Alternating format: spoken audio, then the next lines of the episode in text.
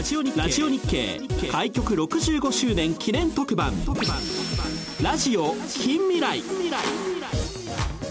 ご機嫌いかがですか？伊藤洋一です。この時間はラジオ日経開局65周年記念特番としてここ数年で聞き方がガラッと変わってきたラジオの近未来を各方面からゲストをお呼びして大胆に予測していこうという番組ですまた開局65周年を迎えたラジオ日経の歴史を振り返るべく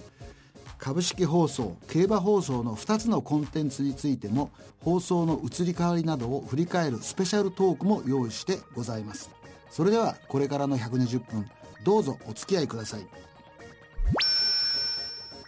ラジオ日経開局65周年記念特番ラジオ近未来。この番組は日本経済新聞社の協力でお送りします。えー、今日はですねラジオ日経65周年。これ8月27日だったんですけれどもそれから約1ヶ月経つ中でですねまあ特集番組を作ろうということでですね自動車エコノミストのですね鶴原さんに来ていただきました。まあ車というとねラジオとの関係がね、えー、昔は深かったし今も若干そういうところがあるかなと ちょっと影が薄くなっちゃったんですがそういう観点も含めてですね、えー、お話をお伺いしたいと思うんですけれどもまあ鶴原さん日経ビジネスにねいらしたというようなこともあって今独立していらっしゃるわけじゃないですか、はい、まあ、鶴原さんをあの紹介する意味でですね、はい、どんな今までの経歴で取材テーマは一貫してどうだったのかということもお聞きしたいなというふうに思うんですけれども。もともと私あの日経 BP っていう出版社におりまして、はい、まあ、割とエンジニアの方向けのあまり一般の方にはおなじみのない雑誌の編集っていうのをずっとやってきましてあなるほど、ね、それであの5年前に会社を辞めたんですけども、えー、あの辞めた後もですね日経 BP と相変わらず一緒に仕事をしてまして、えー、まあ、自動車とかあの特にあの EV とか自動運転とかこういったの話題で、はいはい、あのこれから自動車を含めた産業社会がどうなっていくのかというのも調べたりとか、えー、文章を書いたりとかそういうのを大体なりわいにさせていただいたという感じです。そうですよね。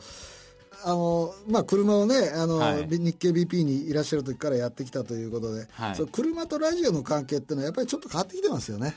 そうですね。あの私やっぱりあの車に乗るとやっぱりラジオつけるっていうのが割と習慣になってまして、申し訳ありません、あの AM じゃなくて FM のですね、ね、あの音楽メインの番組をですね、大体かけっぱなしにしてるっていうのが、だからあんまりそのおしゃべり聞くっていうよりは、まあラジオを通して最近の流行ってる音楽とかそういうのをですね、まあ、感じるっていうふうな使い方、まあこれ学生時代からずっと多くってあのですからまあ FM がまあ私にとってはどっちかっていうとその新しい音楽の入り口みたいな感じでずっとあの車の中では。まあ、家だとどっちかっていうと昔本当子供の頃子供とか中学生とか高校生ぐらいのところは深夜番組をですね布団かぶって聞いてるとか。なんか あのそういう。聞いてましたよ僕も。はい。有名な番組ありますよね、みんなこのスタジオにいる人みんな笑ってるからみんなそうだったんだなというふうに思ってますけどね、はい、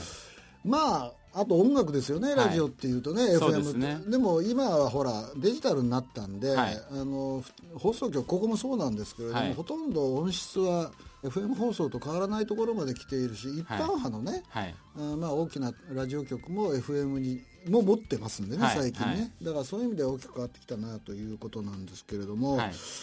まああの車の観点からラジオをあの見ていくとですねこれからやっぱり大きく変わるなという感じもある中で、えー、去年あの鶴原さんはですね岩年新書から、えー、EV と自動運転という本を出されまして、えー、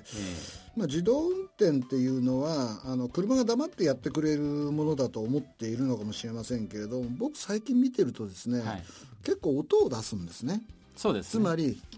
カーブを急に切ったりするとピピって BMW の車なんかはなるし、えーはい、つまり自動運転における音の役割っていうのは結構大きいのかなというふうに思っていて、えー、そこら辺は取材のプロセスでどうなってますか？ラジオに限らず音という点ではですね、えー、そうですね。あの、まあ、自動運転以前にですね、はいはい、今の車って割とその、やっぱり運転中にですねい。ろんなことを音声で、あのまあ、入力できるようになってると。例えば、はいはい、エアコンの温度設定とかで、はいはいはい今 BMW の車話題出ましたけど、えー、BMW の車なんかでも例えば暑いとかっていうと、えー、あの温度例えば30度とか25度とかで具体的に設定しないと暑いとかっていうふうなだけで、あの温度設定を変えてくれたりとかですねあとまあ一番便利なのがやっぱりナビゲーションシステムとかで目的地設定を音声でできると。あの従来のナビゲーションシステムっていうのは操作運転中にちょっと危ないっていうことで一回車を路肩に止めてで目的地を設定するっていうふうにしないと、まあ、あの入力ができないっていう設定になってるんですけどそれがやっぱり走りながら目的設定ができるとかっていうので非常にやっぱりあの便利な一番それが今のところありがたみのある。ですからそれが将来はですね常時インターネットに車がつながるようになってると例えば家に帰る前にですね家の中エアコン先につけといてですね冷やしておこうかとかそういうようなことが車の中からしかも音声でできるとか、はい、そういうふうな形でいろんなことが音声で車の中でできるようになってくると思います。今実は私ね、はい、スマホに対してほとんどメールは音声で入れるんですよ。ただし、はい、ただしですよ、はい、日比谷と渋谷って、え結構難しいこれ 日比谷と渋谷。間違えるんですか？間違えるんですよ、えだから日本語の音声入力で同意語が多いのでそうですね。結構ね課題もあるんですよね。そうですね。まだありますね、うん、ただまあそれはもう本当に技術的な問題なので、えだんだんやっぱり AI が賢くなっていけば、解決する問題かなというふうに思います、まあだからあのいつも思うんですけども人間って五感があるので、はい、要するに車だってその五感に対応する機能がね、えー、ないといけないなというふうに思っていて、えー、最近僕が思っているのは車って離れていて戻ってきた時に、はい、結構情報断絶なんですよ我々ね。なるほど、うん、で車に向かってはい、OKGoogle、最新ニュースって言ったら、はい、車のコンピューターが、はい、またはあのなんていうのかな AI スピーカーがそれに反応してくれるような機能がずっと欲しいなと思ってたんですよ。えー、はい、でそうすると今あの車を離れてなんかこうスポーツやっててもいいですよね、はい、あのあの散歩しててもいい、はい、でその間の情報断絶がそれによってまた補足される、はい、でこの曲もあのグーグルのあのホームではニュース提供してるんです。なるほど。そういうのが聞けるようになれば、えー、めちゃめちゃいいのになと思ってるんですけれども、えー、自動運転という大きな流れまたはつながる車の流れの中で、はい、そういう機能っていうのは考えられてるんですかね？あのすでにアメリカの方では、はい、もうあのグーグルじゃないんですけど、えー、あのアマゾンのアレクサっていう、ねはい、あの同じような音声でいろいろ聞いてる聞ると答えてくれたりとかいろいろと照明つけてくれるとかテレビつけてくれるとか、いろんなあの音声でできるあの AI スピーカーありますよね、うん、あれ、えー、AI スピーカーっていうのは結局そのアレクサっていう、まあ、アマゾンの人工知能につながっていて、いろんなことができるわけですけど、それを車に搭載するっていうのはすでに始まっていまして確か日産さんでもですね、はい、国内のメーカーでもあるいはフォードさんとかそういうあのいろんなメーカーがもうそういう機能のついたカーナビをもうすでに装備し始めてるのでアメリカではもうそういう機能が実際に車の中で、ええ、あのですね、質問にいろいろ答えてくれるとか。あのあと、まあ、まだあの機能的にフルではないんですけどもそのそのアレクサを通じて、はい、例えば家のですね、はい、あのまあ、エアコンつけるだとか、うん、もうテレビを録画しておいてくれるとかそういうようなことがだんだんできるようになってくるのかなというふうに思います。で、ね、僕ニューヨークに4年間も住んでたんでい。つも思うんですけど、はい、ニューヨークでいつも「てんてん」っていうニュース専門番組聞いてたんですよ、はいはい、あれ日本で聞けたらいいなと。デジタルの世界だからね、えー、可能でしょ、はい、そういった例えばねあの僕がニューヨークに例えば今今だと出張になるんですけど、また旅行になるんですけど、はい、OK あのラジオ日経の最新ニュースって言ったらラジオ日経が聞けるようなね、えー、つまり国境をまたいでデジタルって本来そういう役割だろって思うんですよね。将来はそういうことを考えてほしいなというふうに思うんですけどね。なんか例えばそのインターネットラジオの音楽専門チャンネルっていうのはすでに今聞きますよね、うん、あの結構あの例えばボもうボサノバだとか、はいはいはい、あのいろんなジャンルがあるんで、私も聞くんですけどやっぱり、あのまあラジオ聞いててもそうなんですけど、あのインターネットラジオものすごい CM 入るんですよね。これでしかもなんかあのボサノボとかだとあのポルトガル語とかでこの CM が入ったりしてなんかもうちょっとなな。なんなんだとこれはというふうな形で だからまあ有料サービスでだとなくなるとかっていうことがやがてなってくるのかもしれないですけどあのだから今今もあの先生がおっしゃるようなことっていうのは部分的にはできてるんですけどまだ課題もあるなっていうふうに思います。でもね、まあ、デジタルの世界になって思うのは、まあ、短波というね特殊なラジオ、はい、あのウェーブの短いところからスタートしてるんだけども、はい、デジタルに引き直してみると、はい、そのセームレベルで競争しますよっていうことになるわけですよね。えー、そうすると音の世界も変わってくるし、えー、その大きな流れの中で例えば日本人でも英語喋ってもね、はい、それを AI が聞き分けて、えー、まあ、この人のちょっと日本人なまりの英語でも聞いてやるかみたいになってね、えー、札幌って言ったら札幌まで連れてってくれるみたいなね。そういう時代も来るのかなと来てほしいなというふうに思ってるんですけどね、えー、それはできると思いますけどね。できますよね、えー、あの技術的には、えー、ただまあやっぱり今はローカルで最適化してるのであのあんまりそのいろんな人が 要するにやっぱりどっちかっていうと日本の場合には日本人なまりの英語をちゃんと聞き分けるっていう方がニーズとしては高いので今そういうセッティングになってると思うんですけど、ね、やっぱりそういうその日本でもその生活されてる外国人の方が増えてそういうニーズが増えてくればやっぱりそういうサービスも対応していかざるを得ないなっていうふうにまあ、あれも結局人工知能で日々学習しながらやってるのでそういうふうに呼びかける人が増えてくればだんだんそういうそのつでも学習をして多分賢くなっていくんだと思いますけれども。それでね今僕はアメリカの小売業なんかを見ているんですけど結構有名なところがね、はい、バタバタとこう倒れていて、はい、それはその。ローカル的に特徴を持った持っていたんだけど、はい、例えばアマゾンとかそういうところに淘汰されていくって面があるわけじゃないですか。はいはい、でまあ車の利用目的っていうのは買い物っていうのはあったんだけどそれがだんだんある意味低下してきている、ということになりますよね。そう情報の世界でもね、東京エリアのラジオですとかね、札幌地区のラジオですとか、福岡地区のラジオっていうのを考えてみれば、一種エリアに対する小売業であって、はいはい、そうすると世界のニュースが同時的、共通的になると、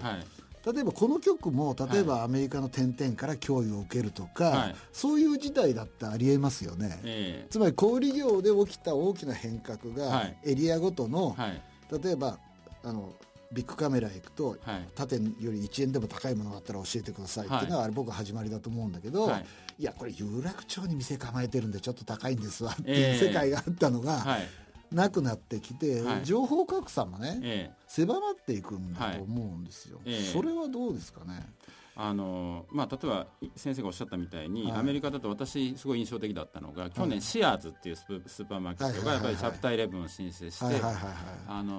今ウォールマートは世界、うん、あのアメリカ一ですけど、うん、まあ、かつてのアメリカ一のスーパーマーケットチェーンが倒産するっていうのは、やっぱりあの非常にシンボリックに、まあ、あのその前の年はあのトイザラスがですね潰れるとか。日本まで生きてますけどね、はいあのまあ、日本の方はアジア地域はあの資本が違うので生き延びてるらしいんですけども。ですからただまあ一方でですね思うのがやっぱりそういうその全米で均一のまあサービスというかを典型しああごめんあの小売でですね、ね、あの要するに巨大チェーンで、あの展開しているところは潰れてるんだけども、えー、やっぱり地域地域でやっぱり特色のある要するにその地域そのお店じゃないと手に入らないようなものを売ってるようなお店っていうのはやっぱり生き残ってる逆にね、はい、あ逆にね。ですからその全国津々浦々で均一のサービスっていう点ではひょっとするとアマゾンとかああいうまあ非常に巨大なですねあのまあインターネット上の,、まあ、あのショッピングサイトにはかなわないかもしれないけどもですからまあそういうまあ、私勝手にですね情緒的価値とそれから自重的価値って言ってるんですけど、便利さっていう点ではもうアマゾンとかにはかなわないので、はい。中国なんかでもですね例えばアリババなんかがまあアマゾン的な存在になってるわけですけど、はいはいはい、アリババなんかもリアル店舗っていうので、はいはい、い。ろいろあのトライしていてそこでは例えばいけすがあってですね、魚をその場で調理してくれるとかっていうふうな一種のですね、まあ、まあ、なんて日本でマグロの解体ショーとかありますよね。あのマグロの解体ショーとかっていうのは本当にそのインタ,、まあ、インターネットでも映像で見れるかもしれませんけどやっぱり実物をやってるとやっぱすごい人だかりでいいんですよね。まあね、だからショーっていうんですかね、はいはいはい、本当にあのその場限りのあの、まあ、なんですかね very special one night performance じゃないですけども本当にその場でショー的なですねリアルじゃないと味わえないようなそういう価値を提供するようなあの小売店じゃないと逆に生き残れないっていうふうな。ですからまあリアルっていうものの価値っていうのがですね、今あの見直されてるところなのかなっていうふうに。今のね鶴橋さんの話を思い出したんだけど、はい、僕はあの地方いろいろ車で行くんですよ、はい、で、まあ、出張にも行くんだけど道の駅は絶対寄りたいんですよ、はいはい、道の駅ってね、はいはい、要するに、まあ、情緒的価値があるわけじゃないですか、はいはい、ね。でそうすると情報みたいなものも、えー、ローカル新聞が拾ってるようなものと、全国ニュースとはまた別の視点だっていうことも言えますよね。そうですね。だからその両方が拾えると面白いなと思ってて、僕は結構地方行くと地方局を聞くんですよね。でそれとはまた別に全国ネットしてるようなラジオ日経みたいなところも聞いてみると。だからそういうような感覚もね自動車と情報自動車とラジオという中で入れていけばいいなというふうに思ってるんですけどね。まあ、私はね車に結構乗るんで、車に対する不満は山ほどあるんですよ。あそれでもね、えその一番大きな不満は、ナビがダメですよね。あそうですね、はい、ナビがね一番車は弱い。はいはい、で今までは乗り心地がいいとかね、はい、ハンドル操作がいいとか小回りが利くとかいろいろあったけど、はい、今はねナビ絡みの情報が弱いとね、もう買う気がしないですよね。そうですね。で自動運転ももちろんそうで、3D の地図持って走らなきゃいけないわけなので。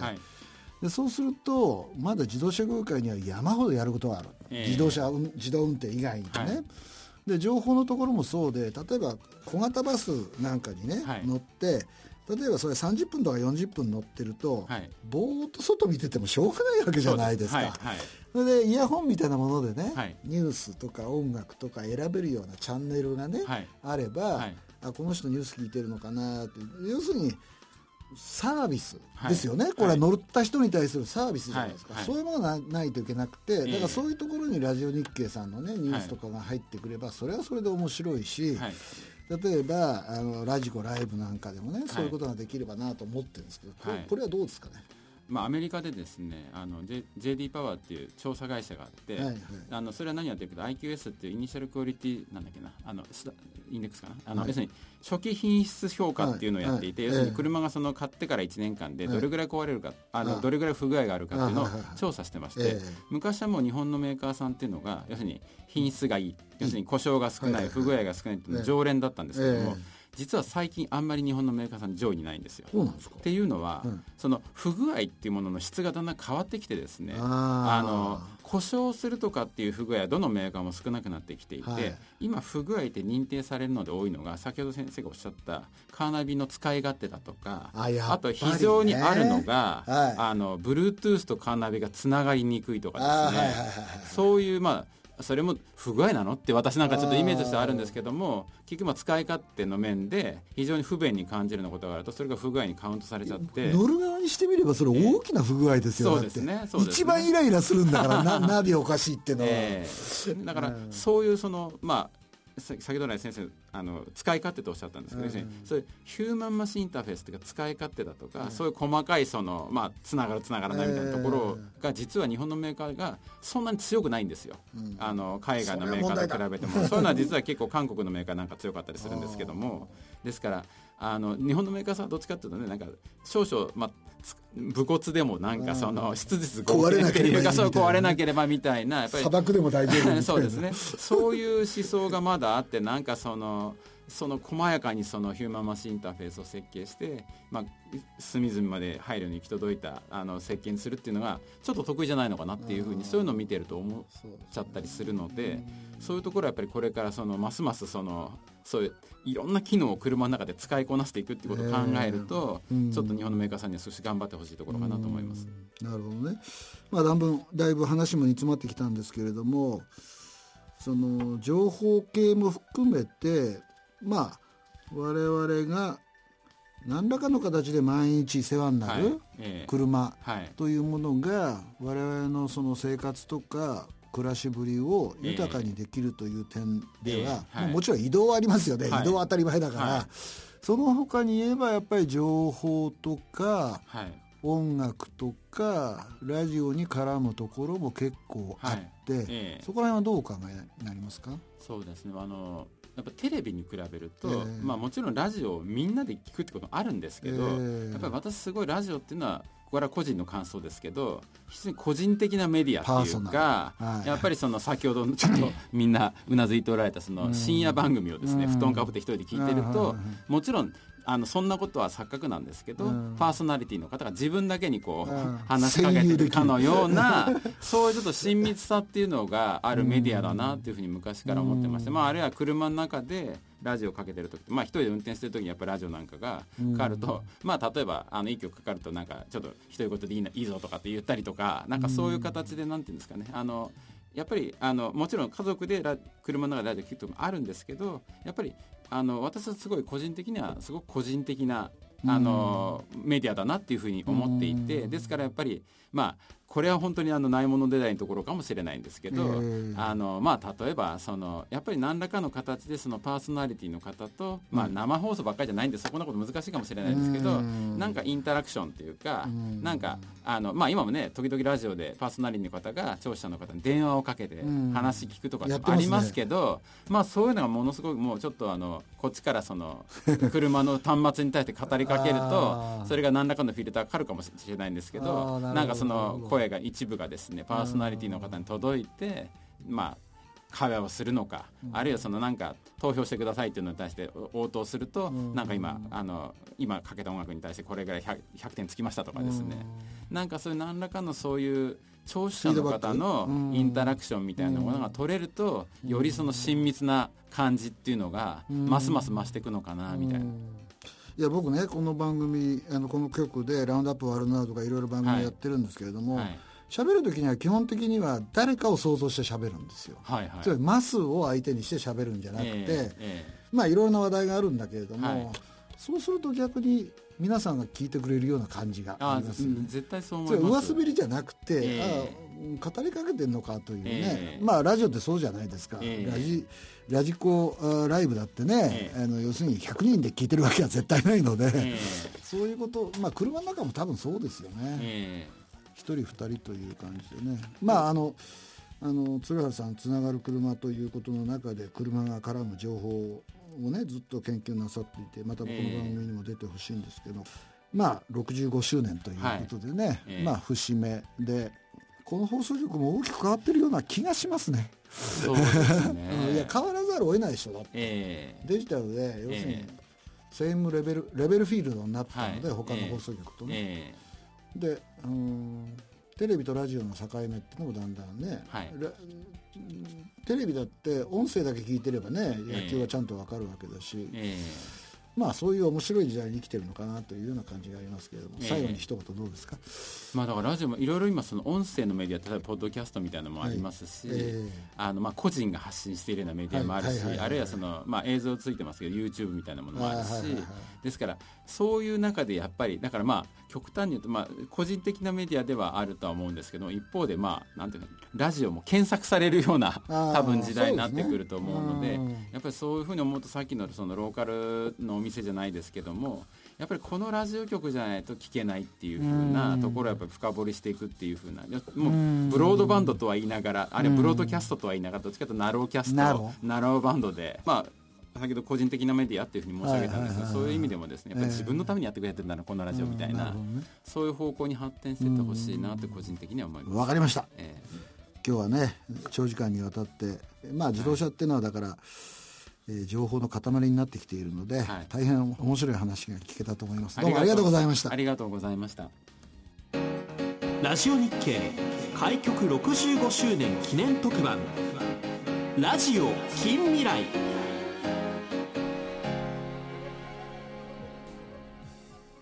続いては 5G 時代のインターネットとラジオの聞き方について未来予測をしていきたいと思いますゲストは野村総合研究所テレコムメディアグループマネージャーの亀井拓也さんです。今日はよろしくお願いします。よろしくお願いします。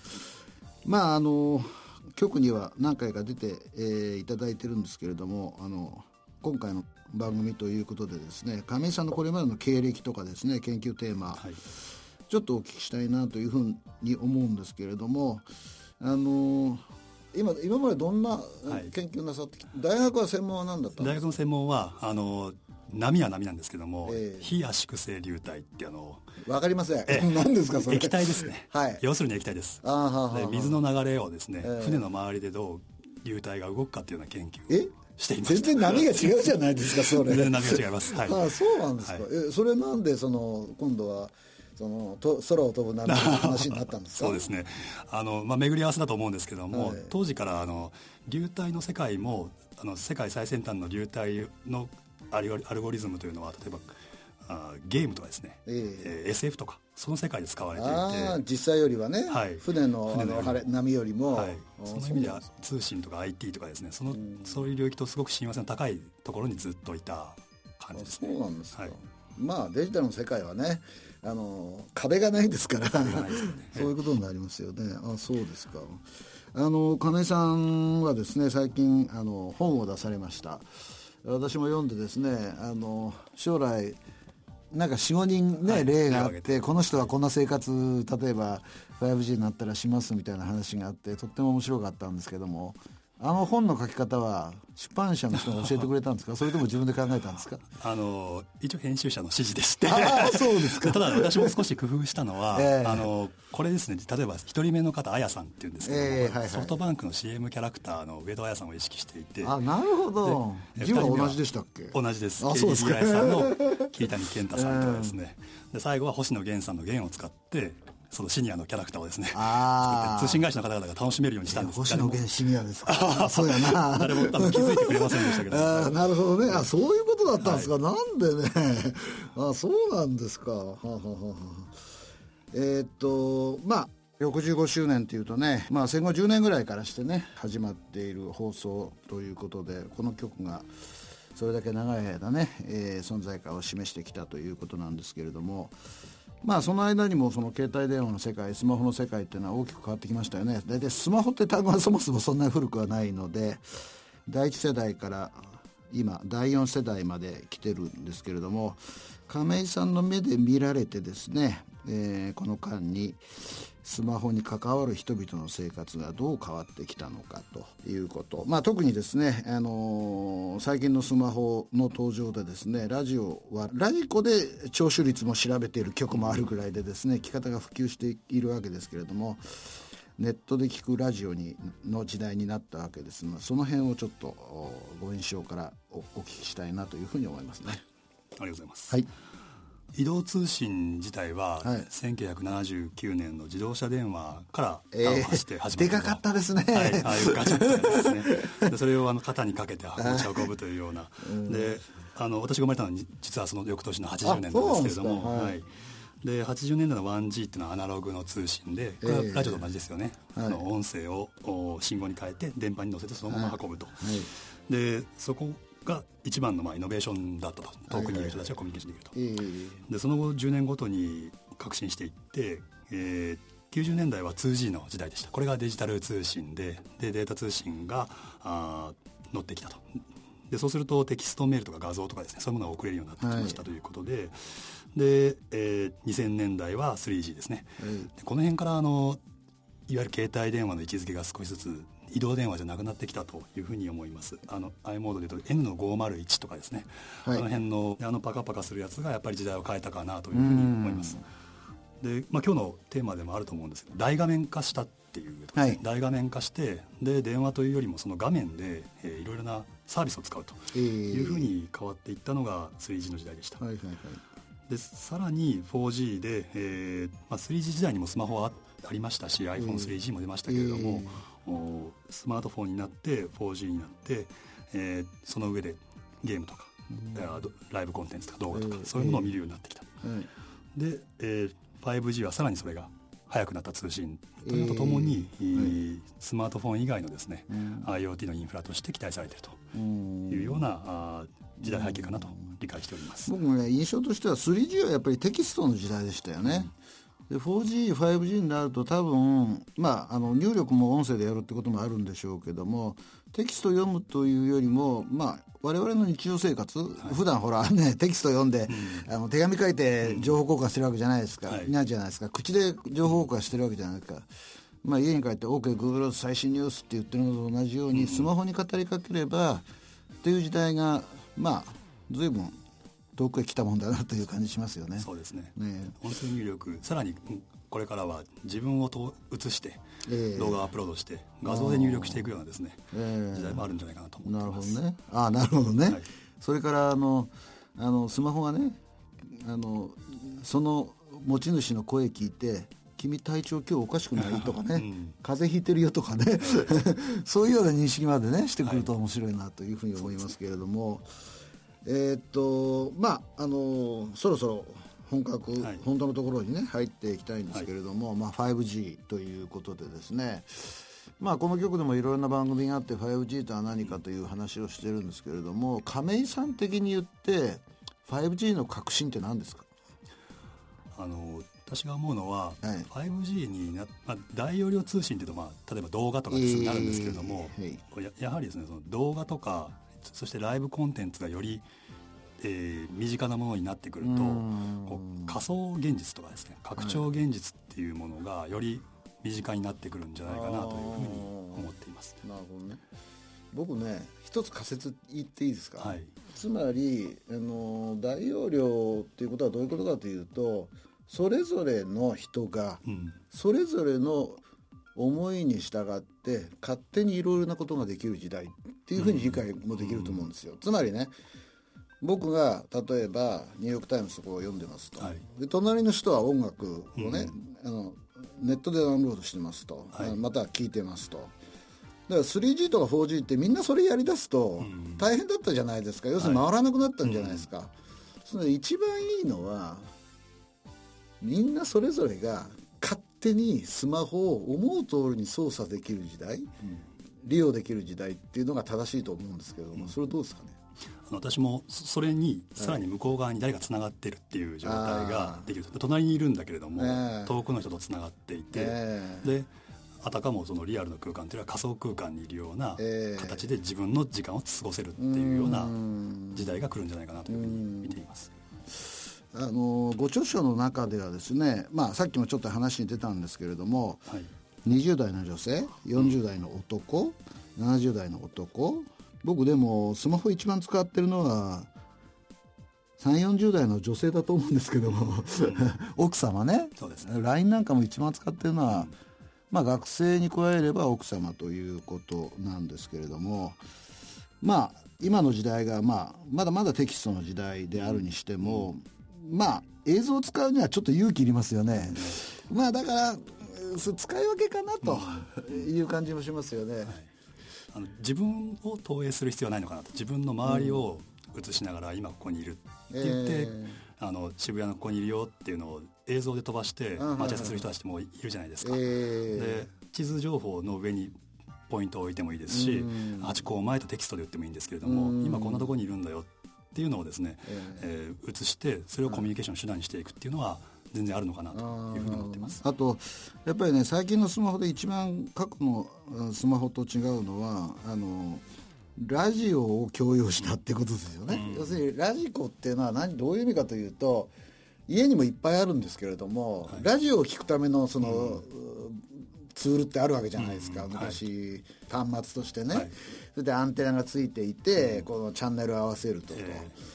でもスマホだとチャンネル合わせる必要がなくて、こうポツポツっと置いていけば曲選べるっていうことになってますよね。はいだからスマホはまずカメラになりその次にこうまあいろいろできるようになって、うん、でスマホはラジオでですよと、うん、でもう間もなくなんだけど僕 MLB のねあのなんだ、えー、大谷の試合よく見るラジ、はい、あのスマホはテレビですよみたいな時代が来てますよね。うんどうなんですかね？どの機能が一番利用されるとか？ラジオって使う容量がそんなに大きくないんですそうですね。そうですね。ですよね、ええ、ラジオもあのラジオ日経さんも短波ですし、はいはいはいまあ、FM も AM も周波数のすごく低い領域を使ってますのでそれはたくさん届くというメリットがある逆にあるんですかねあそうですよね、はい、非常時とかにはどこにいても受信できるというメリットがあります、それから僕ねラジオってものすごいインターネットの時代に、うん、あの合致してると思うのは目を取られないじゃないですかラジオですね。目を取られないってことは他の仕事ができますよってことですよね、うんうん、僕なんかいつもあのラジコを聞きながらね原稿を書くんですよ、うん、でそういうのは可能じゃないですか。でテレビ見ながら原稿を書くってね至難の技ですよこれは。だからそういう意味ではね、あのラジオという機械から、はい、ラジコというスマホに移って、それがむしろ徴収率の対象調査対象になるっていうのは自然な流れかなというふうに思うんですよね。うん。うん私はあのさらにその視界を取られないラジオという中にも2つあると思っていてそれはあのあの私が伊藤さんのラジオを聞くときは集中して聞きますけれども。ありがとうございます。あのなんとなくずっとぼーっと聞くっていう長時間聞くっていうのも音楽とか。音楽とかありますよね、えー、でそこがあのもう少しですね整理されていってでその中に例えばライブコンテンツとかそのより臨場感を必要とするものもあれば、あのなんとなくリラックスできるような場所にいられるような臨場感なんだけれどもその視聴者といいますか聴聴取者の積極的な聞く姿勢をですね求めないようなそういうラジオとまあ2個あるのかなと思ってます。やりながら聞くっていうのは比較的後者で、やっぱりあのここから情報をですね、新しい情報が得たいっていうようなラジオも当然あるじゃないですか。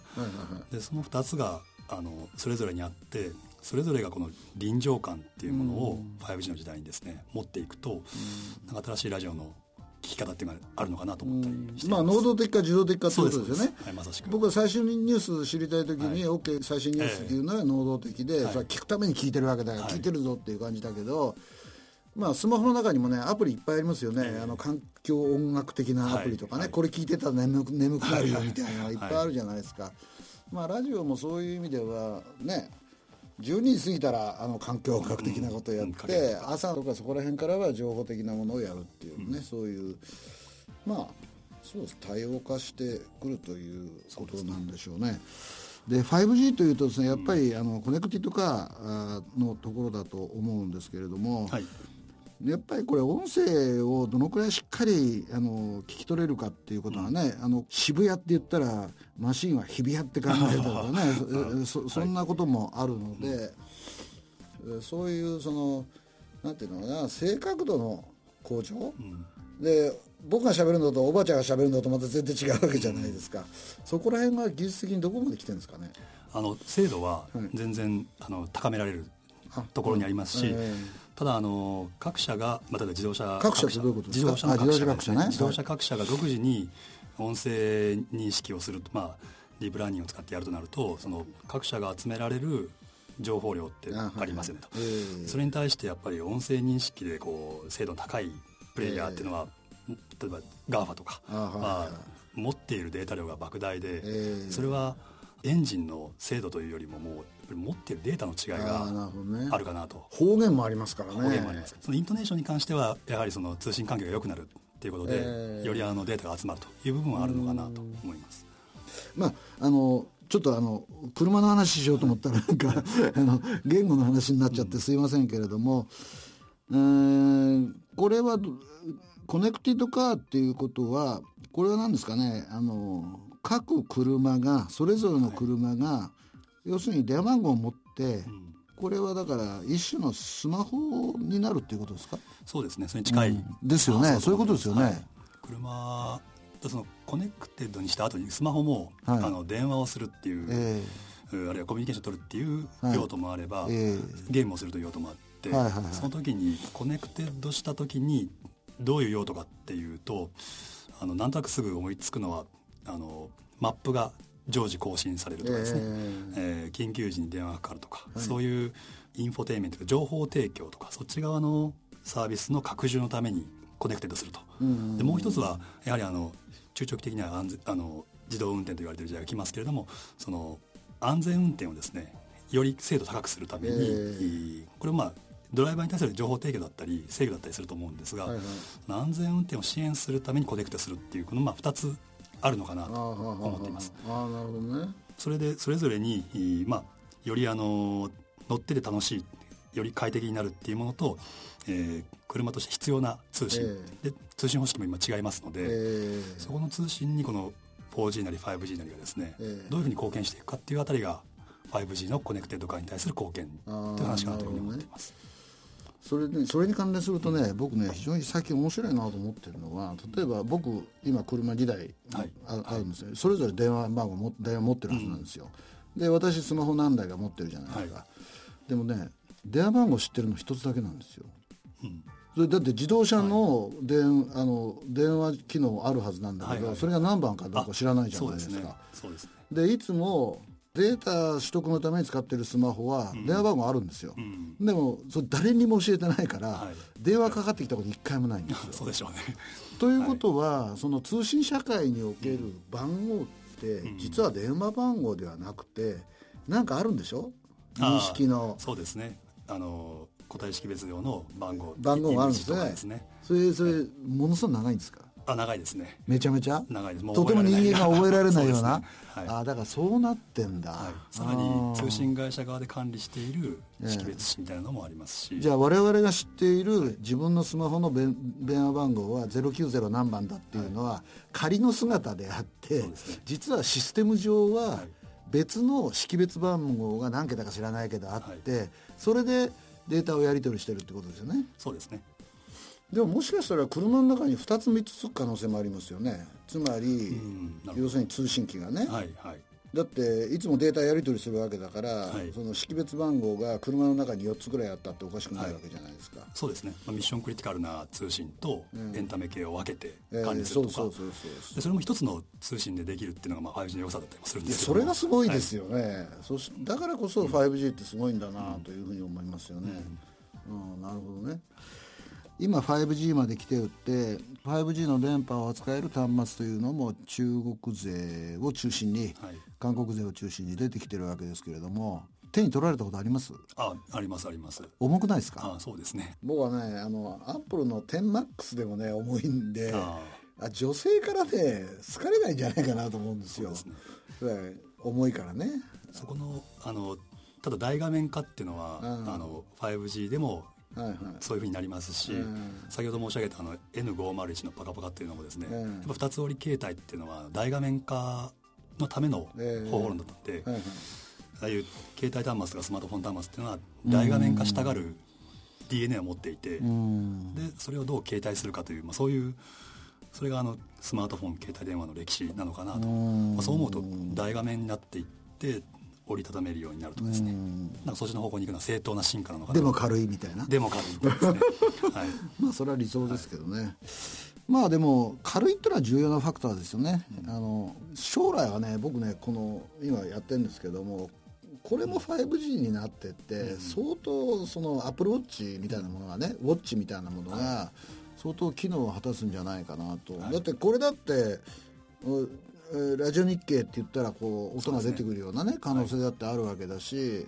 テレビだってね見れてもおかしくないし、はい、と思ってるんですけどこれはどうですかね？私もあの全く同感でして、えー、で通信が速くなってクラウド側の AI が賢くなるっていうことは、はい、あの端末は本当は小さくてもいいはず、えー、ダムでもいいはずではいはいはい、でそれがやっぱりフィットするのはこれウェアラブルというところになるんじゃないかなと思ってます。えー、あとはあのこの小さい画面で全部やれるかっていうだけなので、えーそうですね、例えばまあこういうところにディスプレイとかありますけれども、はいはいはい、認証して自分の端末に使えるんであればですね構いませんし、まあ、うん、あのグラス系の端末で、うん、えー、作業ができる十分なですね、うん、視野が保てれば、別にスマートフォンじゃなくても全然いいかなと、むしろスマートフォンみたいなその認証するだけの端末があれば、あとはウェアラブル端末で大体できるんじゃないかなというふうに、ね、はい、思います。あのウォッチって落とさないじゃないですか、手に巻いてるわけだから、はいはいはいスマホってね大変なことが起きるんですよトイレに落ちたりね。だか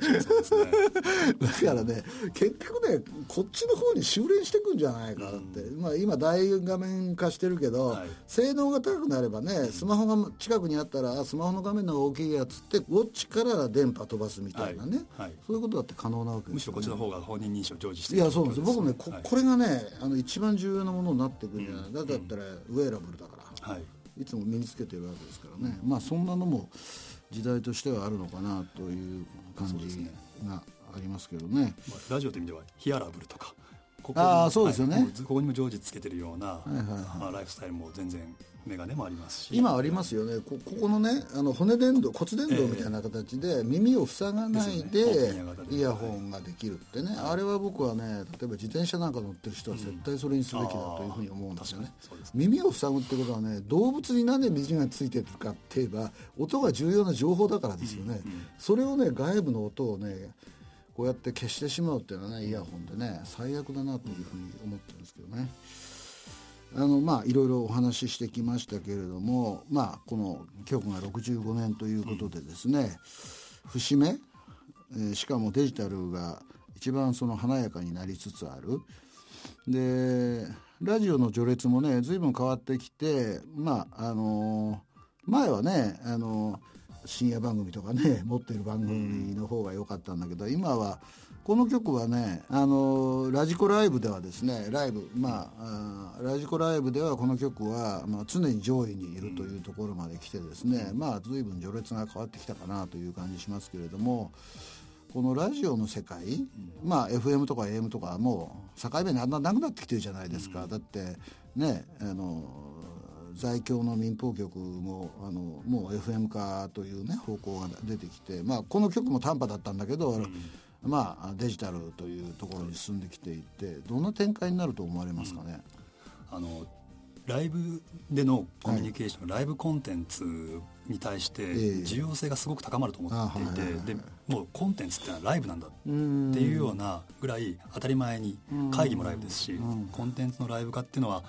あの大きなトレンドなのかなと思っています。でその時にあのラジオってやっぱり耳を塞がないんだけどもライブで放送してるとかですね、そこにライブだからこその発見とか出会いっていう私も伊藤さんのラジオ聞いててあこんな映画あるんだとかですね。あのえー、聞いたりしてるんですけどもそういうこう新しい出会いがこうライブだからこそあるとかっていうようなこう新しい出会いを提供するようなメディアになるのかなと思います。その時にあの私が思うのが新しい情報が入ってきた時にその情報って知らないからなのでそのそのパーソナリティのライブを聞くっていうことがあると思うんですけども知らない時に私家に AI スピーカーいっぱいあるんで聞いちゃうんですよね。あの例えばあの存在のない子供たちってどこでやってんのとかですね。映画でした。映画でした。でそうするとあのこの周りにはありませんとかですね。でそうするとあそうかそうか、えー、私は千葉に住んでるんでなかったりするんですね で伊藤さんが「シネスイッチ銀座」っておっしゃったんでじゃあシネスイッチ銀座の営業時間はって聞くとあの分かりませんって回答されちゃうまだそういう制度なんです、ね、メジャーじゃない映画館か そんなことないと思うんですけど、えー、なのでこうララジオってこうそういうパーソナリティの世界観に没入するっていう部分があって、えー、そこで得た新しい刺激をこう聞きたいと思うんですよね、確認したいとか。なるほど、ね、その時にやっぱ AI スピーカーって、えー、ただラジオを放送するだけのものじゃなくて、えー、そこのこう仲介役のような存在になってくるんじゃないかなと。なのでララジオが AI スピーカーの位置づけをまたこう変えていくようなですね、うん、そういう未来を結構期待してるところがありますね。まあねあの局がこんなものが面白いと思うものはあるかないかって聞いてますから これはどうですかね。うん。なので私あのどんどんですねパーソナリティさんが、パーソナリティの世界観をもうライブで伝えるっていうようなコンテンツってやっぱりラジオらしいですし、えー、あの映像がないんでずっと聞いてられるじゃないですか。2時間でも3時間でも。ずっと聞いてても私はあのこういう仕事をしているので、うん、ある情報が来るとピピッと来る、あこれは自分の仕事と関係ありそうだなと思ったらスマホで調べるんですけど、ね、本当はそこであのこれどういう意味っていうと止まってここはあのちっちゃい音にしながら、うん、あの情報提供をしてくれるとかですね。なるほどなるほど。そういう複層的な、うん、そのインターネットの通信であればできますので、ね、そういうなんかラジオのあり方って、妄想ですけれども、あってもいいのかなと。いや僕ねこの前ね香港行ったんですよ、はい、あの丸一日24時間だけですけども、えー、俺いつも放送してんのにこれ週末まで放送できないのは残念だなと思っててこっからライブやってもいいんだなと で YouTube はそれやってるわけですからねこうずっと。で、ね、彼らは編集するんだけども、えー、編集は他の人に任せて、えー、俺はただ喋り続けるだけみたいなね、はいのも面白いなと思ったりなんかしてまあ今後の課題でしょうけどね、はい、それ毎日やれやれって言われたら僕は嫌なので。まああの65周年ということでですねいろいろお聞きしてきてあのまあこのこれからの時代っていうのはものすごく変わるなと、うん、我々のなんていうのかな情報ゲット情報アウトプット。まあねインスタもあるし山ほど入ってくる。な一方で山ほど出せるという時代でね、うん、それを 5G がバックアップすると。で放送局が出している放送もあればあの普通の人がねポッドキャストポッドキャストまあポッドキャストは普通にはできないんだけれども、うん、YouTube でね YouTube なんか誰でもできますよね、僕だってできるって分かってるんだけど、でも大変だなと思ってやらないだけで。まあそういう時代に入ってきた結構面白いなっていうことですよね。そうですね。最後一言なんか。そうですね、うん、あのやっぱり YouTube が、はい、あこれだけ流行ってきていながらもやっぱりラジオを聞くっていうのは、生活習慣の中にあるじゃないですか。はいはいはい、でそれってやはり視界を妨げないのに、はい、ライブコンテンツだったりですね集中をこう奪わないような形で寄り添ってくれるメディアだなと思っていてでそこから私インスピレーションをいただくこと結構多いので、ね、そのこれを届けるんだっていうのではなくこうパーソナリティさんの世界観を届ける。でそこで得たインスピレーションをあのに応えてくれるところまでいくとなんかラジオがまた違うものになってくれるかなと、ね、そこでスピーカーみたいな聞き方をですね私のようにしてる人って私家帰ったらくやってラジオ日記かけてとかってやるんですけどもそこであ今出たんだあの端末がとかですね。でそこで言うとさらに返ってくるとかそういうこうインタラクティブ性とかですね高めて私もこのラジオの環境の一員になったようなですねそういう世界観をこう提供するとすごくいいのかなと思ったりしています。そうですねまああの音を提供する提供者がいっぱい増えてきて YouTuber もそうなんですけど絵もね。でもその中でやっぱりあの曲が言ってることは信頼できるみたいなね信頼感を勝ち取っていくことが必要なのかなというふうに思いますね、うんうん、今日はありがとうございました。ありがとうございました。ラジオ日経ラジオ近未来。ラジオ日経開局65周年特番伊藤洋一がお送りするラジオ近未来。ここからは日本経済新聞社が取り組むニュース音声コンテンツへの取り組みについてご紹介します。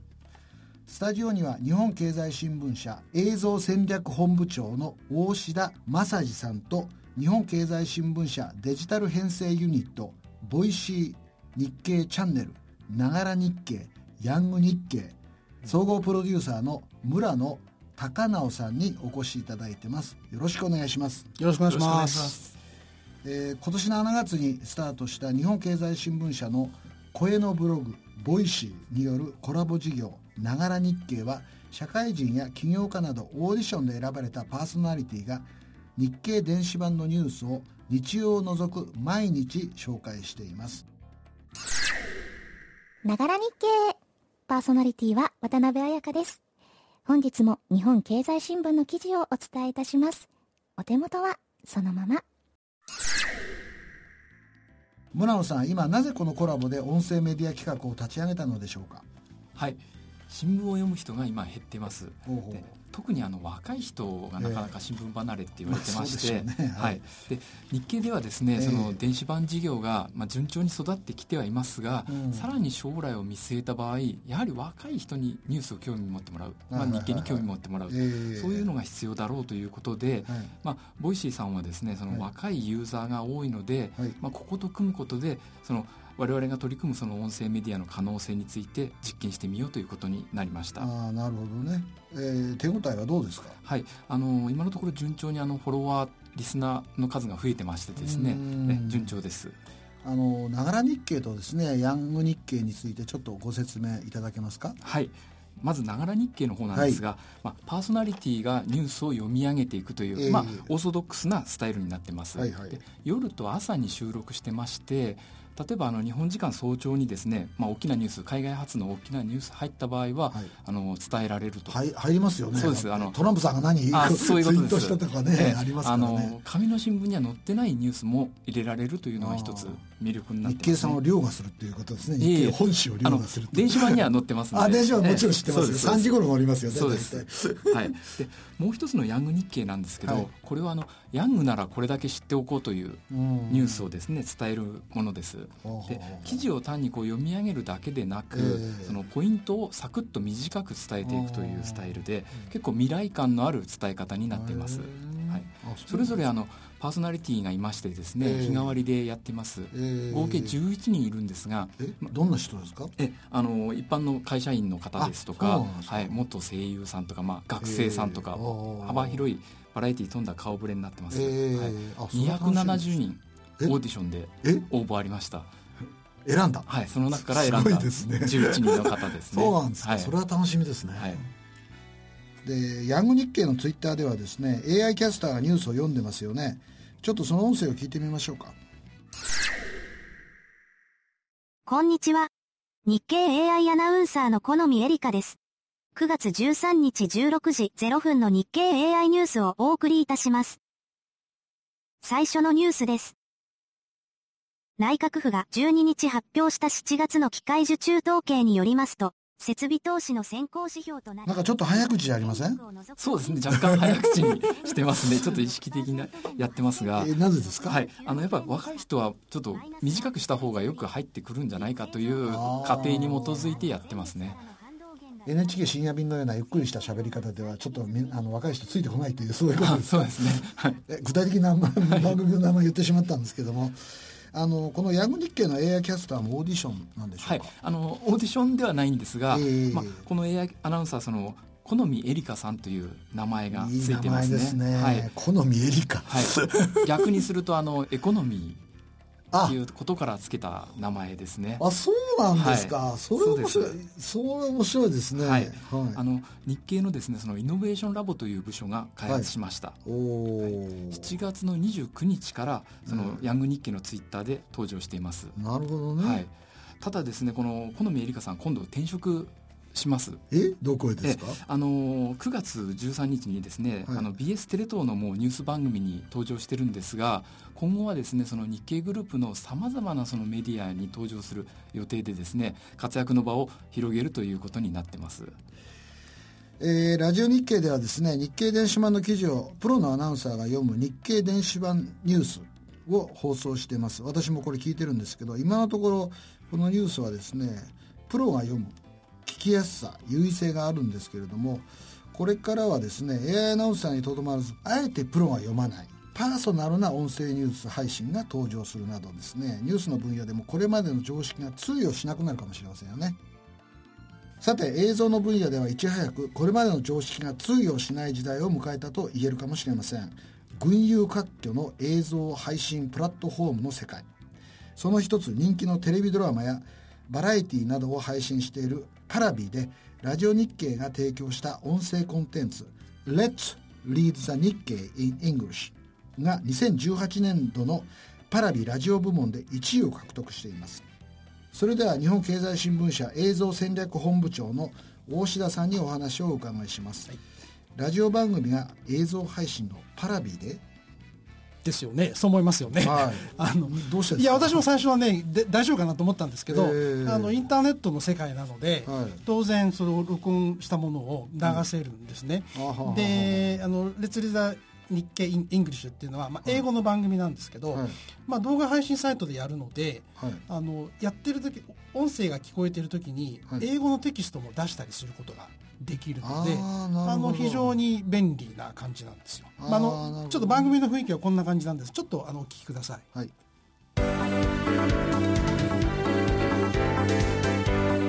実践。Let's read the Nikkei in English.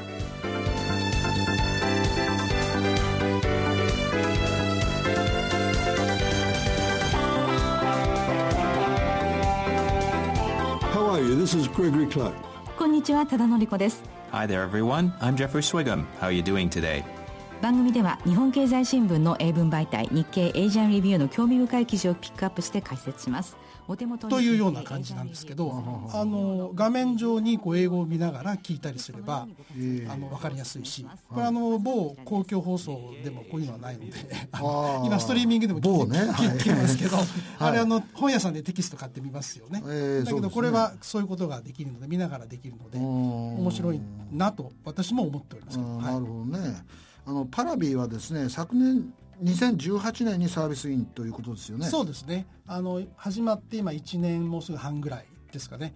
あのだんだんあの今伸びてるところなんですけどあの面白いのは私ども日経グループあの日経テレビ東京だけじゃなくて、はい、あの TBS とか、はい、ワウワウとかそういうところも出資している会社のサービスなんですよそうなんですか、はい、だからあのドラマの数とかそういうのが割と最大級でたくさんコンテンツがあるので、まあ、そういうところでまあちょっと人気を博していると。なるほどね、でまあ、日経も非常に力を入れておりまして、はい、あのこの夏からはですねあの日経電子版伊藤さんよくご存知の、えーはい、電子版とパラビを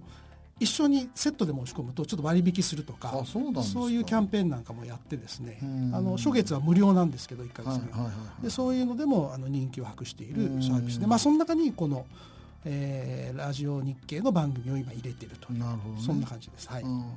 私ねあの別に日経さん日経絡みの人がお二人目の前にいるから別にあの褒めるわけじゃなくて、はい。あの日経本誌でデータは語るっていうねあの、はい、スマホでアプリを入れるとあのチャートが動き出すのがあってですね、はい。はい。はいなかなか面白いことやってるなと思ったらこういうこともやってるんですね。やってますね。これ日経さんならではのコンテンツ充実とこう言えますよね。はい。あのやっぱり日経およびそのテレビ東京の、えー、ご存知の通りテレビ東京も経済番組たくさんありますから、ニュースもあれば、えー、ドキュメンタリーみたいなのもありますので、そういうのも充実していて、一番見られてるのはあの TBS のドラマなんですけど、えー、そうなんですか？あのやっぱ数が一番見られてるのは TBS のドラマなんですけど。でも日経グループのコンテンツも非常に充実していて、えー、まあオンデマンドで見るわけですから、はいはい、自分たちがそれぞれ見たいものを見れますんで、えー、あの非常にそこはなんていうか日経の強みを生かせるかなと。あの最近でいうと日経が持ってる王座戦っていう将棋のタイトルがあるんですけど、えー、その解説を生でパラビで配信したりしてで生が終わったらまたオンデマンドで見れるみたいなこともやってますんで、非常に面白いんですけどね、まあこのやっぱり配信の一番面白いところは、生もできるんですけど、終わった後オンデマンドにしておくと数がどんどん増えてって見てもらえるのでこれやっぱりこのあのインターネットの時代のその音声とか、まあ、映像も音声も両方同じですけど伝え方の一つのやり方としては非常に効果的な方法かなと思いますね。まあだからコンテンツ供給ももう時間差でやらないとね、はいこの時間お前らテレビの前にいろっていう時代じゃもうないので、ね、ネットの前にいろっていう時代じゃないので、はい、そういうふうになっていきますよね。ええ、ああ面白いな、はい、あのでもあの土管があればどこのコンテンツも流せる、うんそうですね、TBS であろうが、え、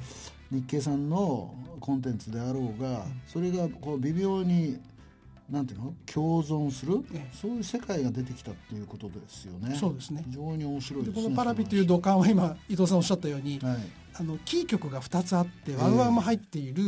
土管なので、土管としては非常に魅力的な土管になっていて、太い土管にしてください。太い土管ですね。なるほど、ね、おっしゃる通りです。今日はお二人ありがとうございました。はい、ありがとうございました。大変興味深い話でした。ラジオ日経開局65周年特番伊藤洋一がお送りするラジオ近未来。音声コンテンツの未来像が垣間見えましたでしょうか？日本経済新聞社が取り込むながら日経パラビをご紹介しました。ラジオ日経開局65周年記念特番。ラジオ近未来。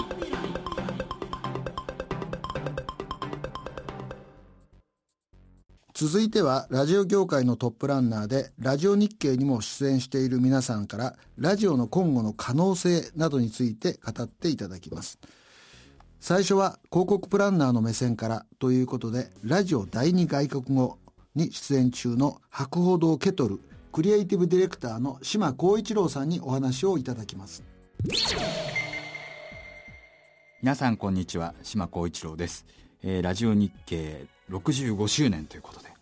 えー、おめでたいですね、えー、ラジオ好きとしては嬉しいです。僕はもうラジオで育てられたようなもので中学高校生の頃ははがき職人でした。はがき職人はですね特徴はですね見分け方知ってますか？あのねはがきを持たせるんですよその人に。そうすると8枚とか5枚とか答えられるのがはがき職人になる。まあ、なぜかというともう中学生にとってはがきは高価なものなんで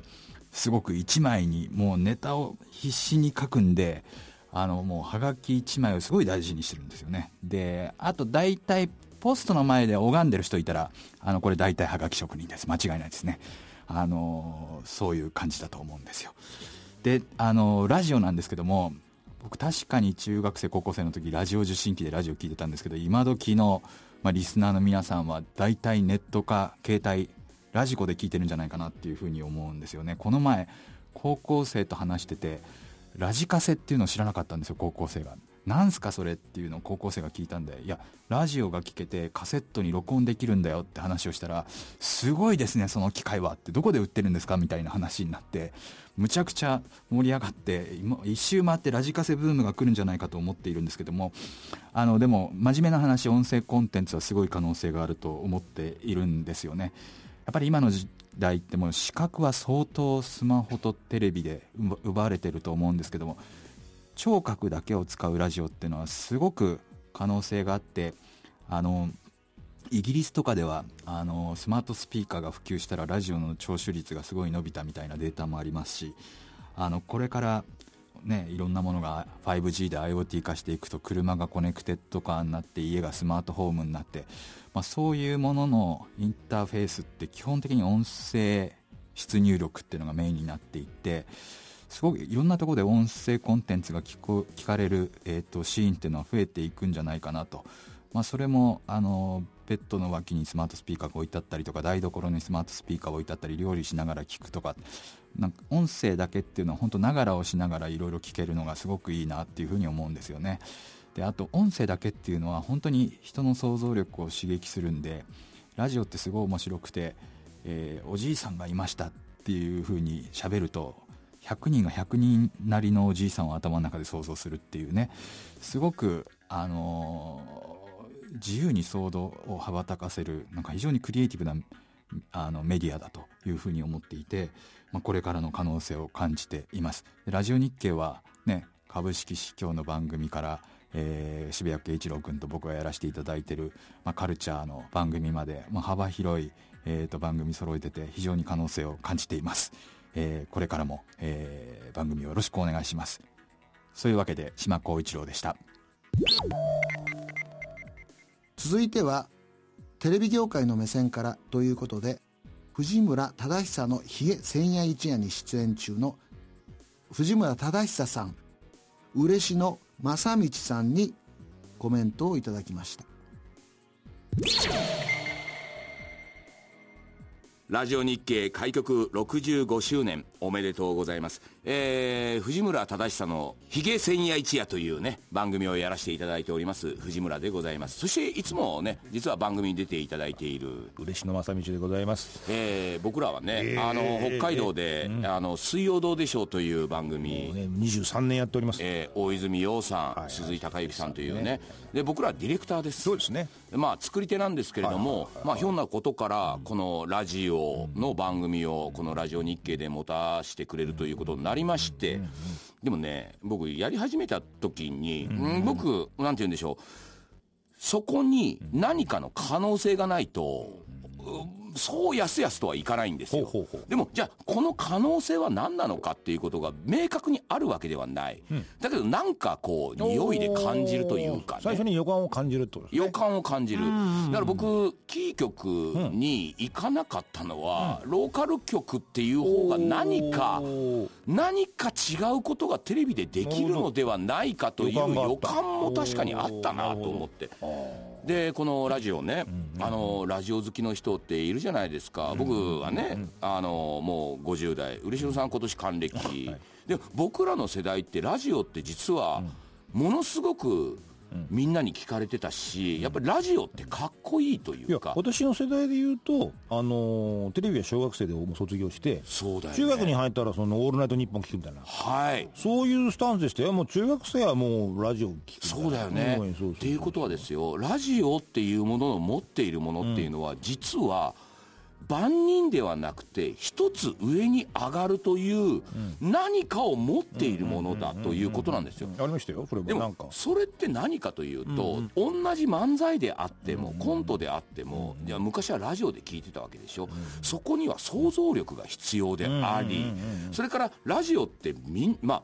その昔はね、うんうん、ラジオってみんなで聞いてたそれしかないでしょ。うけど、僕らの時代はもうパーソナルで聞くものだったでしょ、うん、だからなんか突っ込んだ話をするっていう。それもあるし、ね、中学生になったらラジオ聞くっていうのはそういうことですよ、やっぱ大人が深夜に、あるいは若い人が深夜に突っ込んだ話をする、内心を吐露するっていうそれを切々と吐露するってところを聞きたいっていうのがそれがやっぱり大人のと賭博じゃないかとやっぱ中学生は思ったそうだよね。ということはさその、まあ、僕はねあのラジオの中でも漫才やる。じゃあテレビでやる漫才とラジオでやる漫才、テレビでやる落語とラジオでやる落語何が違うのかっていうとちゃんとその人の話してる風景であるとか何だろうかっていうものを想像できる、そこが行って初めてラジオできっと漫才も面白くなり落語も面白くなり、つまりそのいない声だけでも想像できる力があって初めてラジオって成立するっていう。だからちょっと大人の第一ステップみたいなところがあるわけですあとあれだねその音声だけだから、聞く方はやっぱその前のめりになるわけですよ、聞こうとして。そうですね。うん。それはやっぱりその視覚とは違うやっぱりある、だから聞いてる客の方が前向きな前前のめりになれるっていうそういう特殊なあるよね,、まあラジオもね、あのテレビがガーッといってラジオはじゃあ加工気味になって、ラジオはもう死ぬんじゃないのかっていうぐらいもう言われてるわけですよ。でもそこで、なぜそのねこれからの可能性を感じるのかっていうことになるとあの結局ネットの世界になってもネットの世界が何をやったかっていうとよりパーソナルになったんですよ。だからネットの世界にななる。これからこそ実は広げすぎたものっていうものを今一度もう一回パーソナルに戻す、うんだからラジオっていうのは実はネット社会と同じことを実は昔やってたっていうそこにネット社会が戻っているということなんで僕ねラジオはこれから正々堂々とパーソナルなものであるっていうことを標榜した方がいいと思う。なるほど、うん、そっちの方が受けると思うしだからネットとかなんだとかっていうものも全然利用していいと思う。だけどラジオ局をやっていた人たちが何を考えなきゃいけないかっていうと自分たちがラジオをやってきた意味合いというものを皆さんもう一度考えてください他に寄っちゃダメですよ。ネットだからこうするとかああするかとかっていうブレたらダメですよっていうのは僕はラジオに来て思いましたね。やっぱり。だって僕らこうやって画面撮られているわけでもない。だけどこのマイク一つに向かって言葉を発するということがどれだけ逆にテレビよりも訴求力があるのかその個人に対して訴求力があるのかって僕はひしひしと本当に感じてるんでラジオ局に勤めている人が僕はテレビ局に勤めている人間ですけれども同じようにラジオ局に勤めている人がぶれてほしくない、ね、孤独な魂にやっぱ訴求するよこれはラジオというものは。ということでね、うん、あのラジオ日経開局65周年ということですけれども僕はこれからの時代こそ、うん、今一度ラジオ局の人たちが、うん今一度、もう一回、ちゃんとラジオっていうものを考えてほしいっていう。で、それも、正々堂々と、私たちはラジオですって言えるようなメディアになってほしい。よし。ラジオ日経開局65周年記念特番ラジオ近未来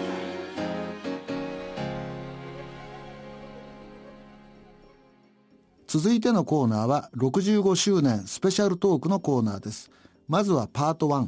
競馬放送今昔物語をお送りします。ラジオ日経の土日といえば競馬中継でおなじみですが、この競馬中継の第一線で長年活躍するアナウンサーによる中継自体の移り変わりや、どのように放送のスタイルが変わっていったかなど放送の裏側をトークしていきます。どうぞお聞きください。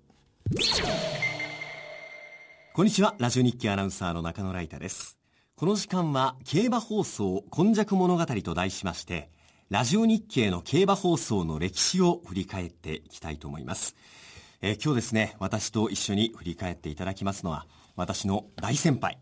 ラジオ日経の佐藤泉アナウンサーです。どうぞよろしくお願いします。はいよろしくお願いします。えー、私97年の入社なんですけれども、えー、私が会社に入った頃佐藤アナ40歳になる少し手前ぐらいでもうバリバリこう活躍されててもう本当に入社した頃からすごくお世話になってきたので、まあ、今日は改めていろいろ伺っていきたいと思います、えー、佐藤アナウンサーは81年の入社。はい。ということは今年39年目。9年目。びっくり。びっくりですか？びっくりですね。でこの、まあ、39年目、まあ、40年弱ですけれどもですがあっという間っていう感じですか？うんそれはもう振り返ればあっという間ですよね。はい。でまあラジオ日経、まあ、ラジオ短波のこの競馬中継っていうのが、まあ、開局今年65周年という中で60年を超える歴史がありますがもうほぼその3分の2をご覧になってきて、まあ、今もこう我々と一緒に番組を作ってくださってるわけですが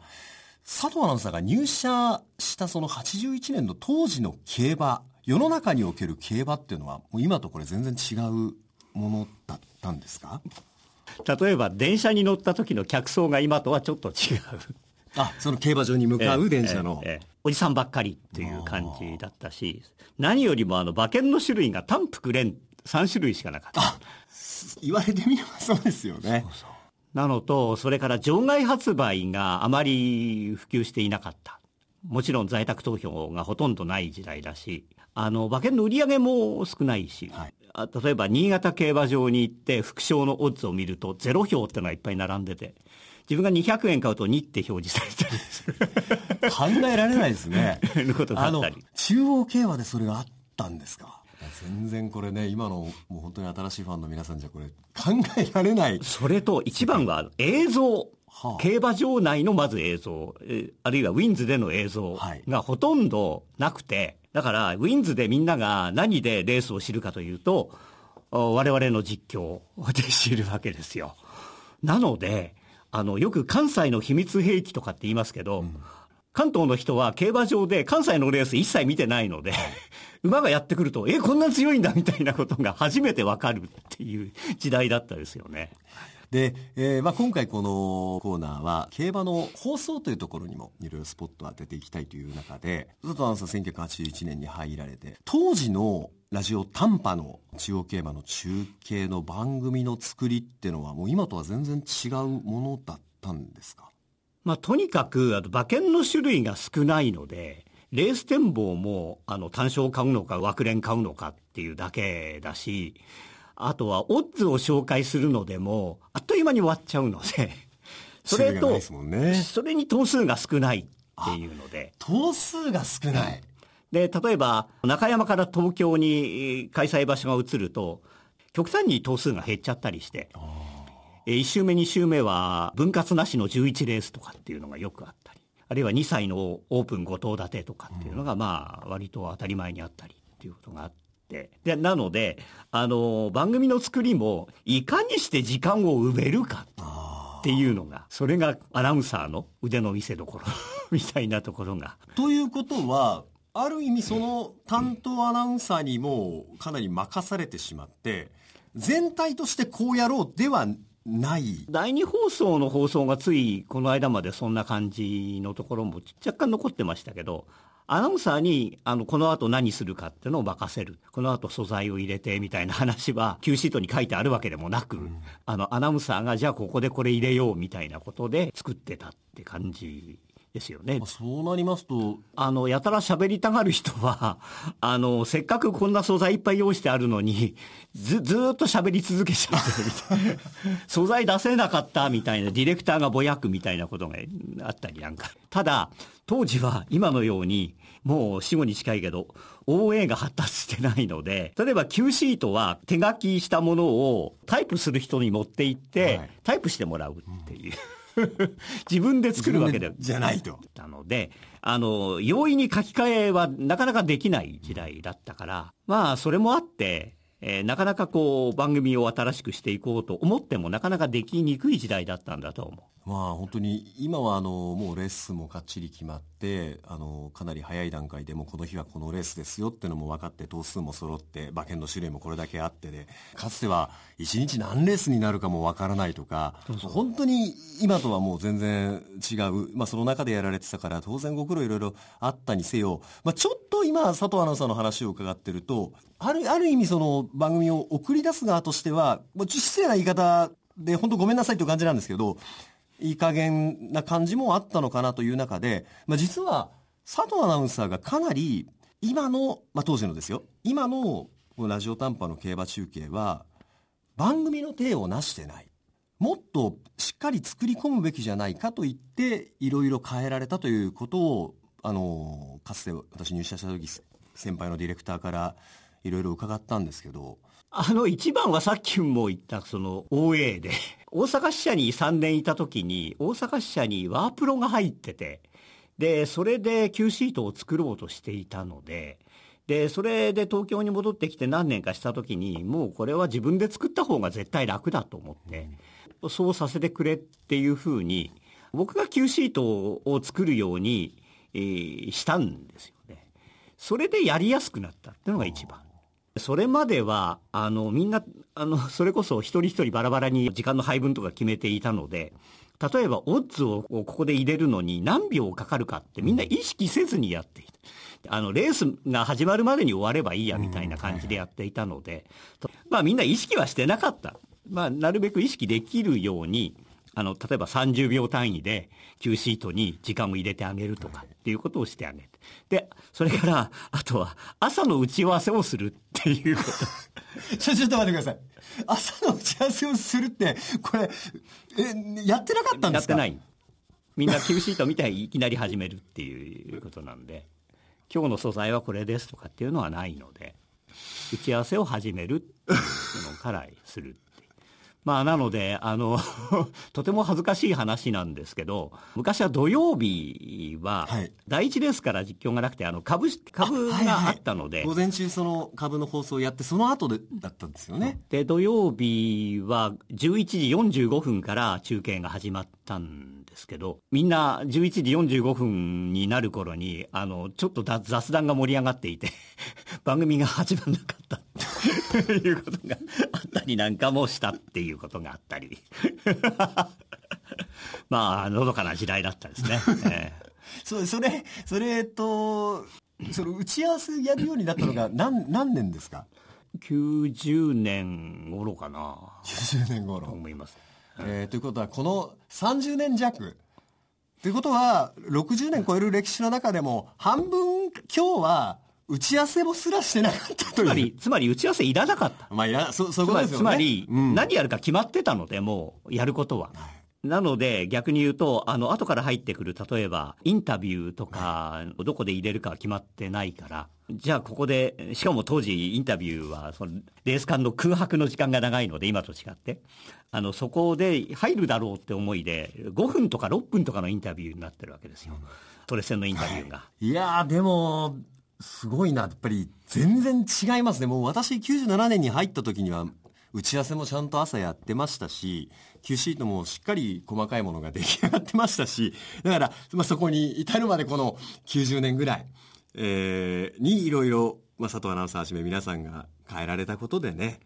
本当に今、そういう意味では、20年ちょっと前とそんなには変わってないですよね。まあ、変わってってないでは変わってない競馬自体が馬券の種類が増えてですとかあと数字的なものを取得する手段は、まあ、他にもいろいろできてというところで番組の作りが変わってるという部分はあるけれどもやっぱり佐藤アナウンサーはじめ皆さんの努力がこう今につながってると。で、まあ、さっきその佐藤アナウンサーオッズ何秒あれば入るとか、えー、いう話ありましたけれどこれあの私アナウンサーとして入社した時佐藤アナウンサーからすごく言われまして4分あったら成績どのパターンで読めるか3分だったら2分だったら1分だったらそれを考えて練習しなさいってことをすごく言っていただいてその逆算の発想っていうんですかね。あれはすごく参考になって今もう本当にうちのアナウンサーたちはみんなそれはもう伝統的に引き継いでやってますよね。だからあの後輩党になった時と固く収まった時とで一通り読むのに何秒違うとかっていうことは頭に入れておいた方が楽だしまあ昔はあの、まあ、さっきも言ったように時間があったんでレースが全レースが終わった後に今日のレース結果全部喋るっていうのがあってあの、昔の人はずるい人なんかは、あの、重要なのは後ろのレースだからって、12レースから遡っていって途中で終わっても OK みたいな ことをしてた人もいるぐらいで。まあ、だから、はい、午前、あの、午後の競争の結果をご紹介しました。それではさようなら、みたいなことで終わってしまうっていうことが。まあ、いろいろですね。はい。いや、これ、あのー、今日本当すごいですよ、これ。僕、初めて聞いた話結構ありますね。永久保存版でもいいかもしれないですね。で、ちょっとまあ、あの、時間の方もだいぶあの、経ってしまったので、まあ、いろいろちょっと要素を散りばめて伺っていきたいんですけれども、レース実況という意味で、あの、私、ずっと入社した時、もう、本当にそれこそ創世紀の実況からずっとこう聞いていく中で、一つ転換点だなって思う実況がたくさん出てきたのが佐藤アナウンサーが実況されるようになってそれを聞いて思ったんですね。で何を思ったかっていうとそれまでの実況っていうのは割とそのどこに何がいてっていうのはこう言えて何が勝ったっていうのは分かるんだけれどもでも佐藤アナウンサーは普段と馬の位置取りが違う。今日はここにいるとか。あと時計的な話数字的な話だったりそのジョッキーが普段見せない仕草をした時にそこにパッと目がいってそれを一言で表せていたりとか。これはすごいなと思ったんですね。そういう実況を作り上げていく時にこうななんか大切にされてたことっていうのは？一番はリズム感。リズムよくこう喋ることができるように。なので長岡和也さんと高木守さんの2人はそういった意味でちょっと図抜けていたのでその2人の実況をしっかりとよく何度も聞き直してよく忘れがちになるのは今馬がどこを走っているのか。3コーナー回りました、はい、4コーナーカーブして直線向かいました。っていうところから馬の位置取り馬がどう動いているのかっていうことを本当にあのその2人の方は楽しく聞こえるように実況してくれるっていうのそれが一番こう見習ってきた点であとはラップとかペースとかっていう部分はそれは大川慶次郎さん大川慶次郎さんずっとうちの放送席で競馬を見てらっしゃったので例えばあのペースが速いのか遅いのかっていうことをうちの放送を聞きながら今いる競馬場だけではなくて、はいあの、福島競馬場の実況を聞きながら、今600切りましたってカチッてストップウォッチをして。ああ、アナウンサーの言葉に合わせてそうそう。っていうことをしてたので、ああ、なるほどと思って。で、いろいろ大川さんと喋ってると、そういう話をよく聞けて、うん、で、その、まあ、フィードバックする形で、例えば中京競馬場に行った時に当時はあのカーボンコピーであのラップとか回ってきたんだけどそれを見て計算していってああこれ57秒台で行ってんだ 1000m みたいなことをレースレポートの時に言うと何週間か経って大川さんが「ああ君があの57秒台であの馬逃げた」って言ったんでその次出た時あの僕ちゃんと自信持って買っちゃったよみたいな話を してくれるので。なるほど。そういうふうな競馬の考え方っていうのはあの重要なんだなというふうにいろいろ教えられた面は多いですね。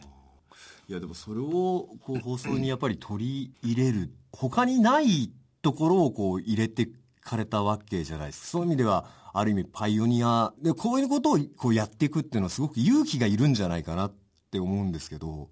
気にはならないけど後になってから結構あれ良かったのかなっていうのは結構ありますよね。あんなことを言っちゃってよかったのかみたいな、うん、ちょっと自分の立場を超えてないかとか。そうそうそうそう。これは一回あの大昔杉本さんが相手になりませんって一言言ったんで、うん、あこれ一回どっかで使ってみたいっつと思ってて札幌記念の時に使ったんだけどエアグループの時に、エアグループの時に、うん、でも後になってあれは正しかったのかってっていうのは、うん、若干あって。まあ、相手になってないんだけど、他の馬は。確かに。その後、例えば小島太さんがコラムで、あの、実況アナウンサーがこう言った。仕方がないみたいなこと書いたんだけど でもそういったことは気になったりはし難しいところですねその主観と客観、うん、主観なんだけれども客観性を持ってると誰もがこう受け入れてくれるんだけどちょっと主観が強いと、そのあたりのバランスってのは難しいところはありますよね。うん、あの本当に佐藤アナウンサーは、まあ、さっき大川慶次郎さんの話をされてましたけど解説者の方とものすごくコアな話をずっとよくされてましたよね。やっぱり人の話を、まあ全部は聞けないんだけど、なんか記憶に留めておくっていうことが重要で。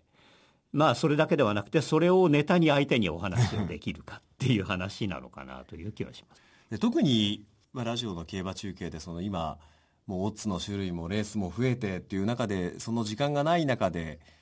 まあ、数字をある程度省略していく方向に今放送として向かってるところがありますけどそのトークを重視した時にお互いのことを気遣いながらでお客さんにとってもすごく有益なね話になるかと思いますので。なんかこれは本当に若い人たちにも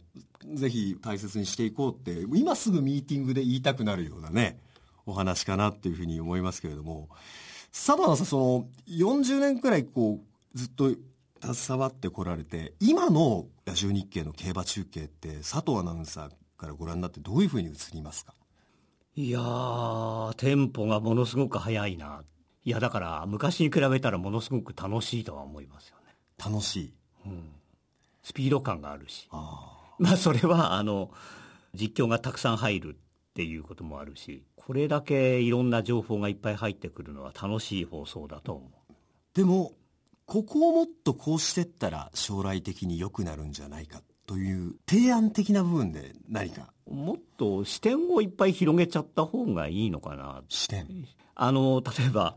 テレビ東京の番組とか録画で見てると、はい今話題のノーザンファーム天芸の君谷さんっていう町長が出てきて、馬の話をしてくれたりっていうことがあったり、うん、我々どうしても旧車と解説者とそのぐらいの話しかご紹介できないのでもうちょっと幅を広げてあの今の話題になっていることを素早く取り上げることができればいいのかなっていう感じはしますよね。まだまだだから我々もやれてないことが多いのかもしれませんよね。でもそういったところも佐藤アナウンサーの例えばセレクトセールなんかも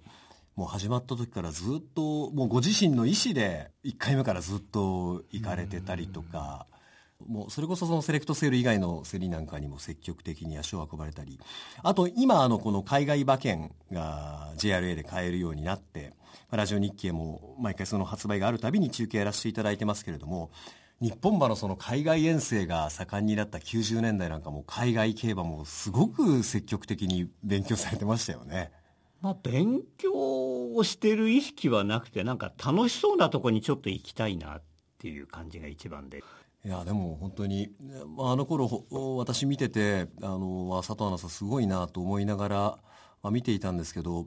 本当にそういう姿を見てたからその後いろいろなことをあの参考にさせていただいた部分もありますし、まあ、それは本当にあの今の若い子たちにも、まあ、ずっと伝え続けてきたことで、まあ、こういう先輩がいて今があって、まあ、未来があるという中で、まあ、より発展させてラジオ日経の競馬中継楽しいものにできたらなというふうにあの改めて現役を代表させて、あのいただく中で言わせていただきたいというふうに思いますね。ちょっともう、あのたくさん伺ってきて、まあ、本当はもっとね、お時間取っていろいろ伺いたいところではあるんですけれども、最後に、あの佐藤アナウンサーからですね、リスナーの皆さんに向けて、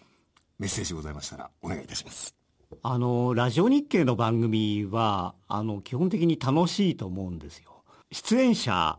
解説者含め、アナウンサーの個性をぜひ皆さん知っていただいて、我々の個性を楽しんでいただけるようになってもらえれば嬉しい。あと最後に、まあ、佐藤アナウンサー、あの、ミュージックライフ、まだまだこれからもずっと続けていただけますでしょうか？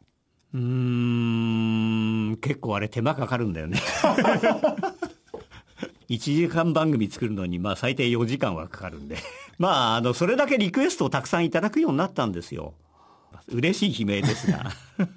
いやでも本当にぜひこれからも一つあの若いパワーもどんどんあの育ってきて本当にみんなよく頑張って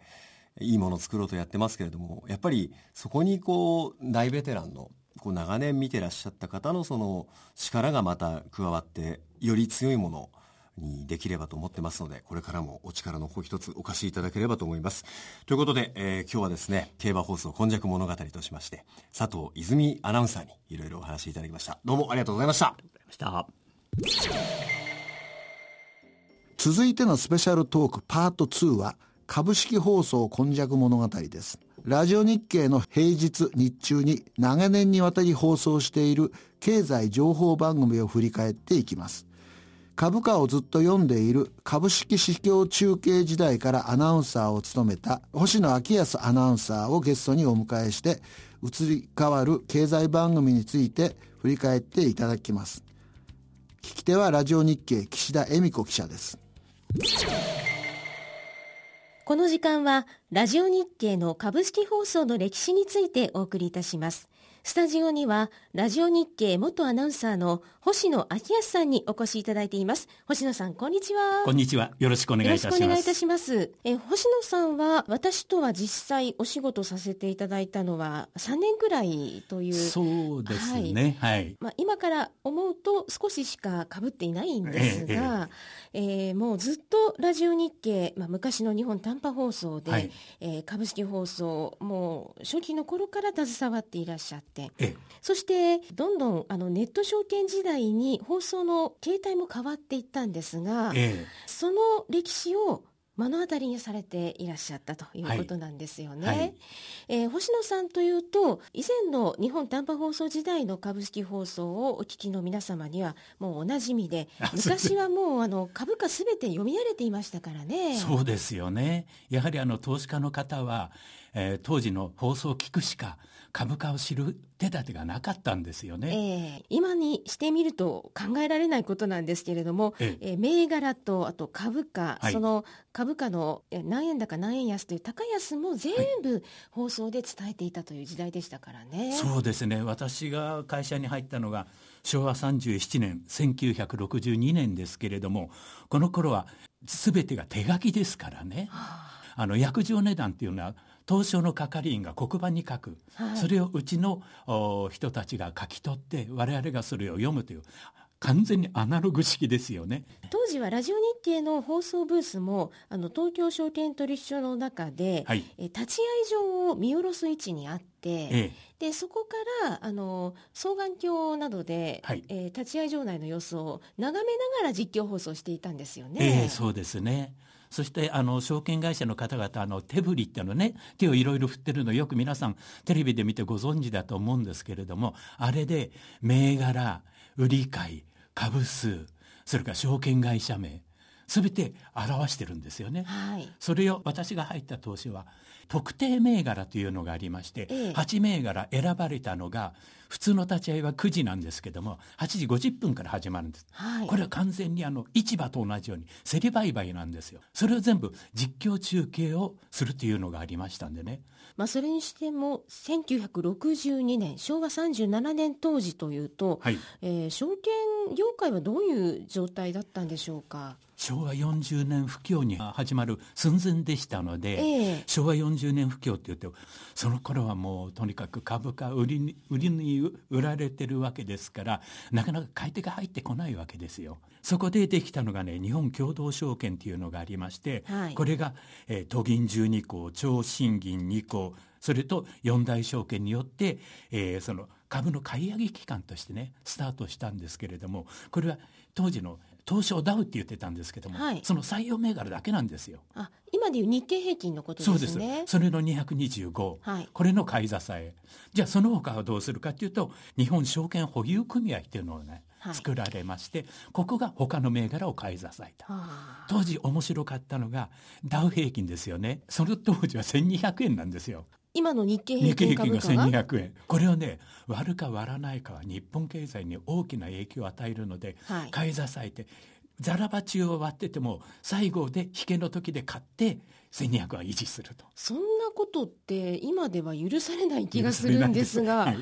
それと当時はあの外国人というのはあまり日本の株投資してなかったですから、はい、大きい問題にもならなかったと思うんですよね。それを日本経済を潰さないことが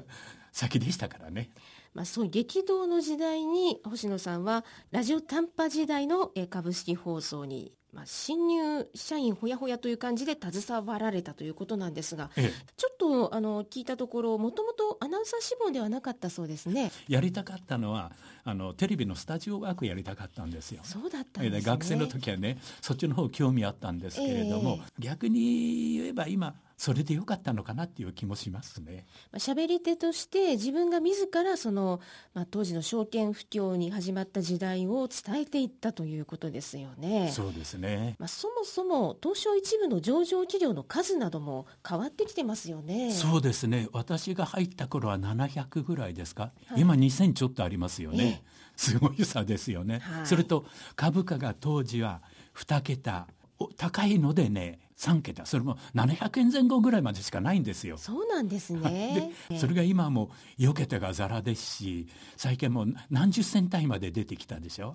これは放送するのは大変だと思いますよ。えーあと当時第一放送と第二放送とで、ええこれ取引市場のあの区分を分けて放送していましたよね。あの第一放送は東京市場であの男の声男性でやってたんですよ。はい、で第二放送は大阪市場と名古屋市場それと商品市況がありますのでこれを女性の声でやっておりました、えー、そうすると同じ銘柄上場してても男の声か女の声かによって同じ銘柄重複上場してても分かるわけですよね。あそうですね、えー声で聞き分けるしかない時代ですからそうね、いう工夫をしていたということなんですね。えーえー、またあの証券会社の店頭で、ええ。ー、まあ、この当時のラジオ短波の放送が有線で流れていたんですよね、はい、今でも一部の証券会社では、はい、あのお店で放送を流してくださっているところがあるんですけれども、えー、まあ、当時はあの本当インターネットがありませんでしたので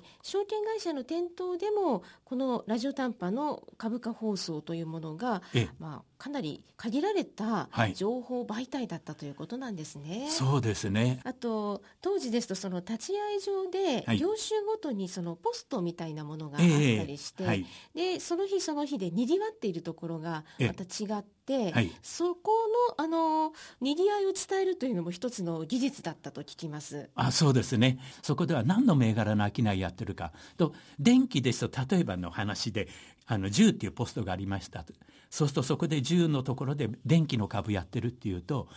隣同士であの銘柄順に並べちゃうと混雑して分かんなくなりますので例えば日立ここでやったら東芝は反対側に持っていくとかね。そういうのをやってましたね。そうするとどっちが動いてる？じゃあ多分こっちだから日立だろうとかじゃああっちだから東芝だろう。そうすると今度も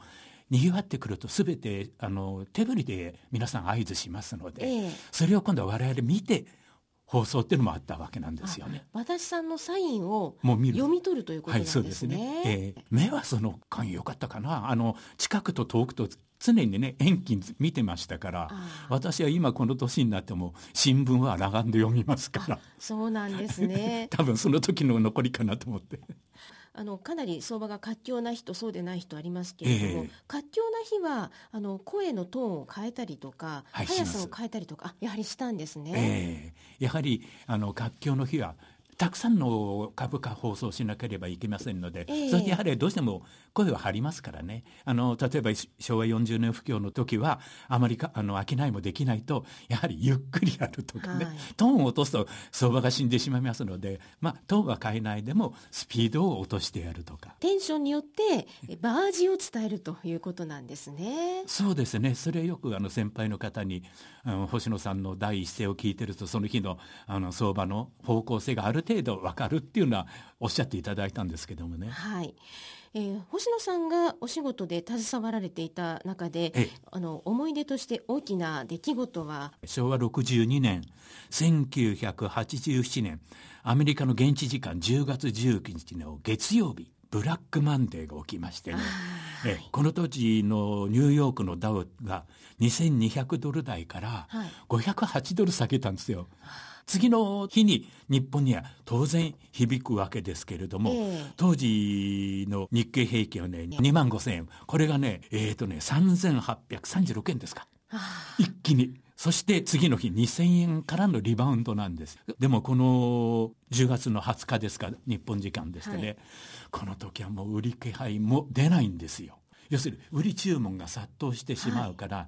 かといってあのアメリカが下げてる下げてるっていうニュースをあまり言うと投資家の方怒ってしまいますよね。もう下がるのは決まってるんだよって言われてしまいますのでなるべくその日あった他のニュースをね気配が出るまでつないだっていうのを覚えてます。その日の立ち会い場の雰囲気というのはどうでしたか？もう殺気立ってましたよ。やはりあの証券会社の係員、和立さんっていうんですけれども、その方々は会社からあの頼まれるわけですねこれは株売ってこいとかっていうの会社からメールが来ますそれを少しでも早く実営証券というところに提出しなきゃいけないんですけどもそこに伝えるためには大きい声であるいは人をかき分けて行っても自分の会社の注文通さなきゃいけないっていうのも大変でしたよ。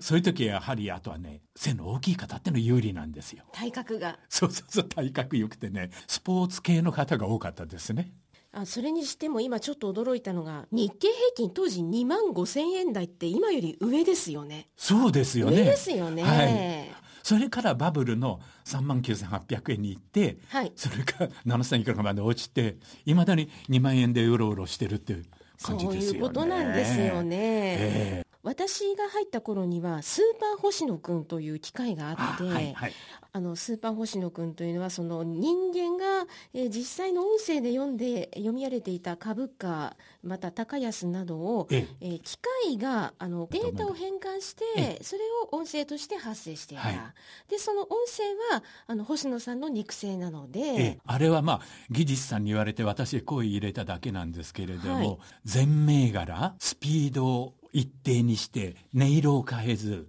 それ1週間かかりましたけどもやはり1週間のうちやってると体調のいい日悪い日で音質変わりますよね、ええ、それなんで前のを聞いててそれで自分で読んで合わせて「はいお願いします」そこからまた取り始めるとかね。それから今度は値段も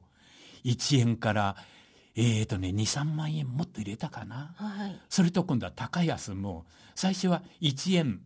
高安っていうのをね取ろうとしたらやはりあのあれイントネーションが違っちゃうんですよ。それなんで1円高1円安まあ今なら私たちの時は2円高2円安って言ってましたけどそういうふうにね全部取ったんですよ。それも1万円近くまで取りました。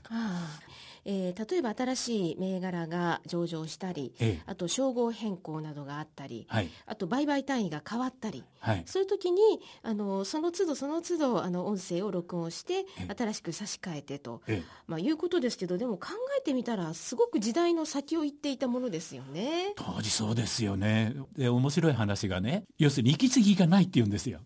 放送する時は、はい、要するにブレスするでしょ、ええ、それがね私はまあ78銘柄でワンブレスはするんですけれども、はい、そのブレスがない。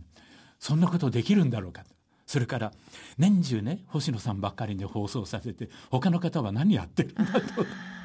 実際に本人があの喋ってると勘違いされたリスナーさんが多かったんですね。えーまあ、そんな時代を経て、え立ち会い場の平常というのが、ええ、1999年に訪れました。そうですね。これはちょっと寂しかったですよね、えー、ここで手元に立ち会い場が平常した時の平常式の音声がありますのでお聞きください東京市場大引けでございます。直近の日経平均は206円92銭安の1万6735円32銭。出来高は5億株を超しております。ただいまのところ5億1600万株ほどです。為替は119円当選から15銭となっております。資本市場の総本山とも言われた株式市場。数々のドラマを生んだ株式市場。その中心的存在であった立会場。一部市場全上場銘柄346銘柄中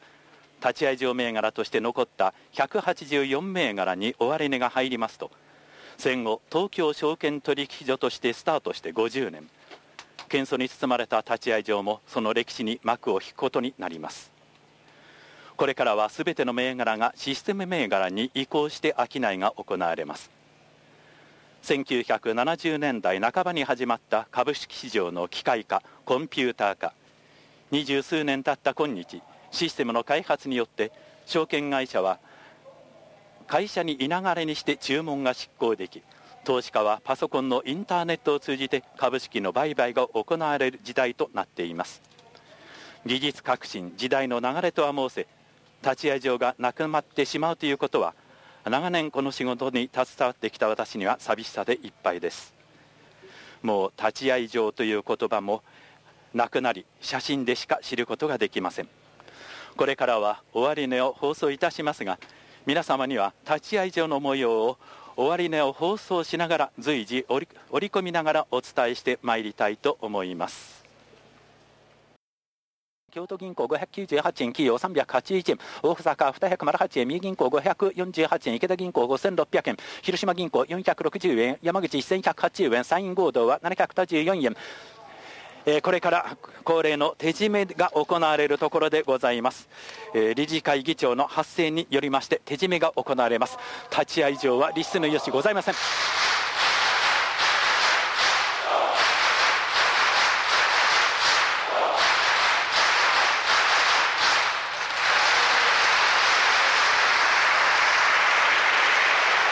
威勢のいい、えー、手締めではございますがなんとなく寂しい感じもいたします、えー、谷間では立ち会い場ではパンパンという音が聞こえました、えー、紙吹雪そしてテープが待っております。場内一斉に拍手。えテープ紙吹雪が待っております。そして電光掲示板にはさよなら立ち会場の文字が掲示されております。紙吹雪が待っております。そしてテープが待っております。雪が降ったように綺麗なテープが待っております。私も長年やっておりましたがこういった光景見たことございません。3階の天井から降っておりますのでかなり、えー、広がっております。歌舞伎の舞台でもこれだけの雪は降らないと思います。五色の紙吹雪でございます。まだ待っております。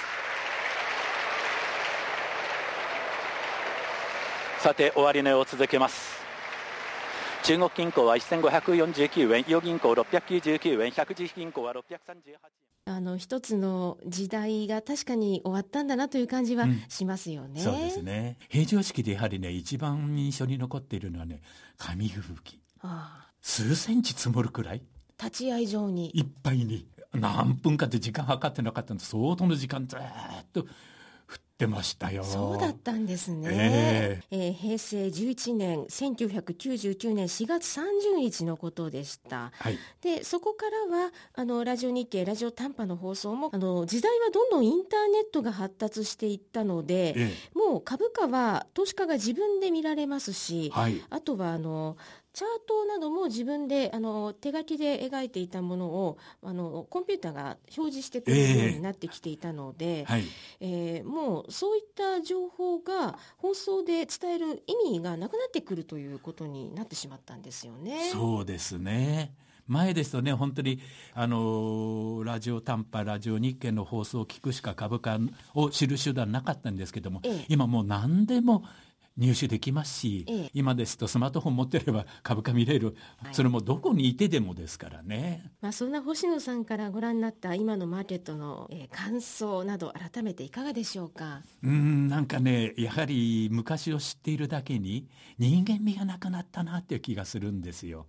例えばあの先ほど、えー、特定銘柄のすり売買っていうのありましたけれども値段と株数が合致しない限りは約定値段が決まらないわけなんですよ、はい、その時なかなか決まらないと取引所も困りますので、ええ、そうするとあまあ大手証券あたりにこの少し残っちゃったのこれ引っ込めてくれないかとか残ったら買ってくれないかとか、はい、そういうね合図もして商いさせたっていうねちょっと人間味があったんですよ。はい、それが今もう全部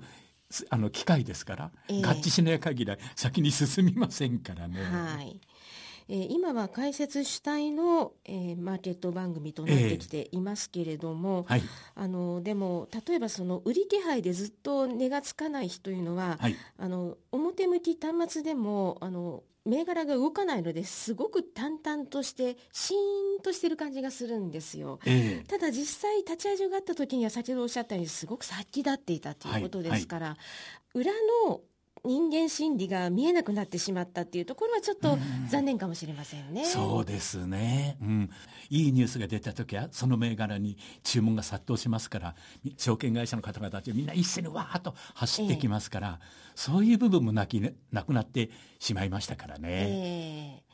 まあ、でもそういう時代でもまあ、バージを伝えていく放送とか、ええ、あるいは昔ながらのマーケットを見ていた方の知恵を今にも生かしそして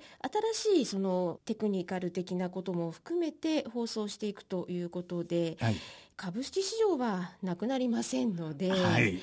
えー、また新たな道を探っていくということになりますでしょうね。そうですね。今、株式実況中継しようと思いましたら、結論から先に言いますとね、実況中継は無理じゃないかと私は思うんですよ。というのは、上場企業数の多さ、えー、昔は700今は2000数百銘柄ある。それも株価の値段が1桁2桁とかそういう低いものではなくて何千何百何十何円何十銭まであるでしょ？とこれ読むの相当の時間かかるんですよ。銘柄数かけるそれですともうね一波ではもう無理ですよね。全部の株価を読み上げるという意味の放送ということですね、ね。えー、ただやはりねリスナーの方いらっしゃったら自分の持ち株は知りたいでしょうからね、えー、本当はそれがあの大切なバックに小さくね、はい、流れてればまた全然ち雰囲気が違うんですけど、ね、BGM として。そうですね。そね、うん、それ欲しいですよね。はい。星野さん今日どうもありがとうございました、はい、失礼しました。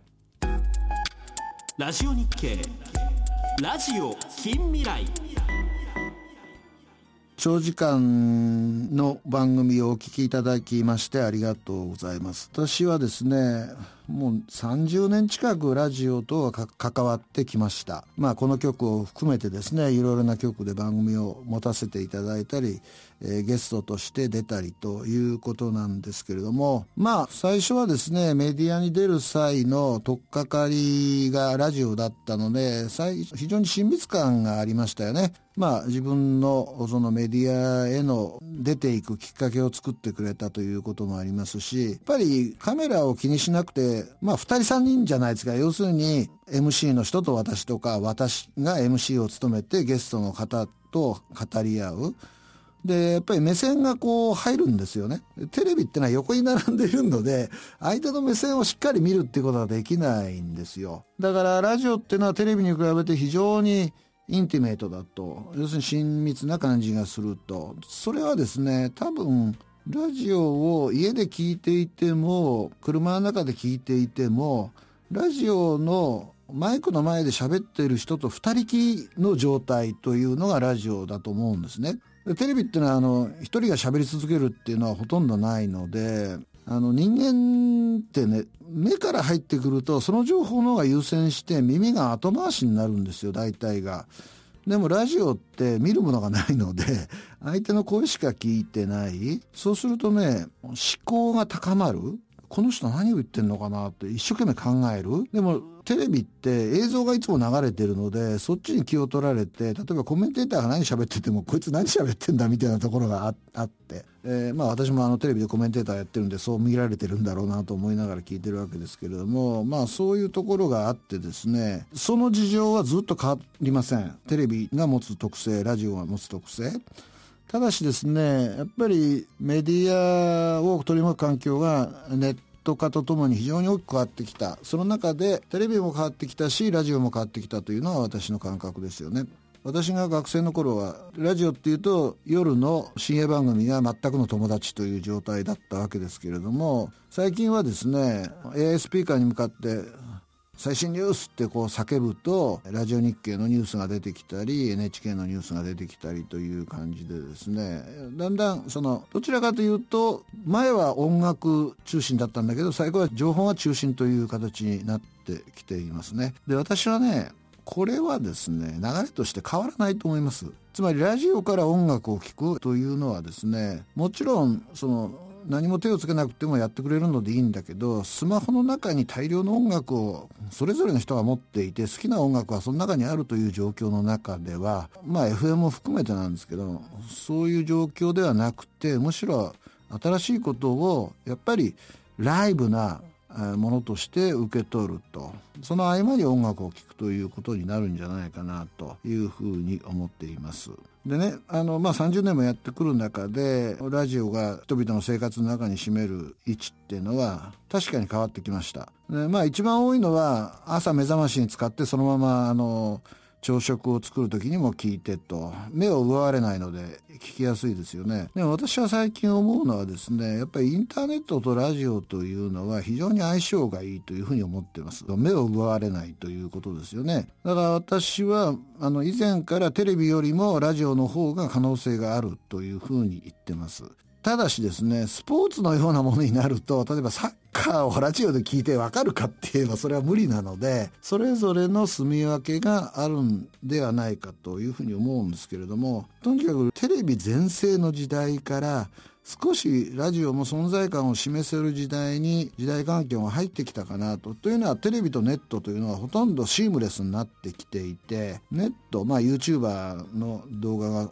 主なんですけれども、どんどんどんどん若者のその見るものの中で、えー、占める比重が大きくなってきているということだと思うんですね。だから私はまあこれからどうなるかというとまあ広く言ってラジオもテレビも YouTube もみんな同じデジタルの世界のものになるのでそれぞれの人がどういう組み合わせの中で情報をまあ、情報だっていろいろありますよね。世界のニュースもあればその人の趣味の話もあればということなんですけれどもどこがどんな特徴を持ってどんな信頼感の中で聞く人を見る人を獲得できていけるのかという環境になっていくのではないかなというふうに思います。で私がこの曲であのラジオを始めた頃はラジオ短波という名前でした。短波ね。ラジオほ他のラジオもう一つ買わなきゃいけないのかみたいなね時代があったわけですけれど今はもう完全にスマホ1台でねラジコを聴けるのでそういう意味ではまあ、65周年ということなんですけれども可能性はね結構あるのかなというふうに思います。ただ問題はどんなものを提供するのというところでまあ私も番組1つか2つ持たせていただいてるのでこれからも皆さんにお役に立てるような番組が提供できればなというふうに思います。今日はどうもありがとうございました。ご案内は伊藤洋一でした。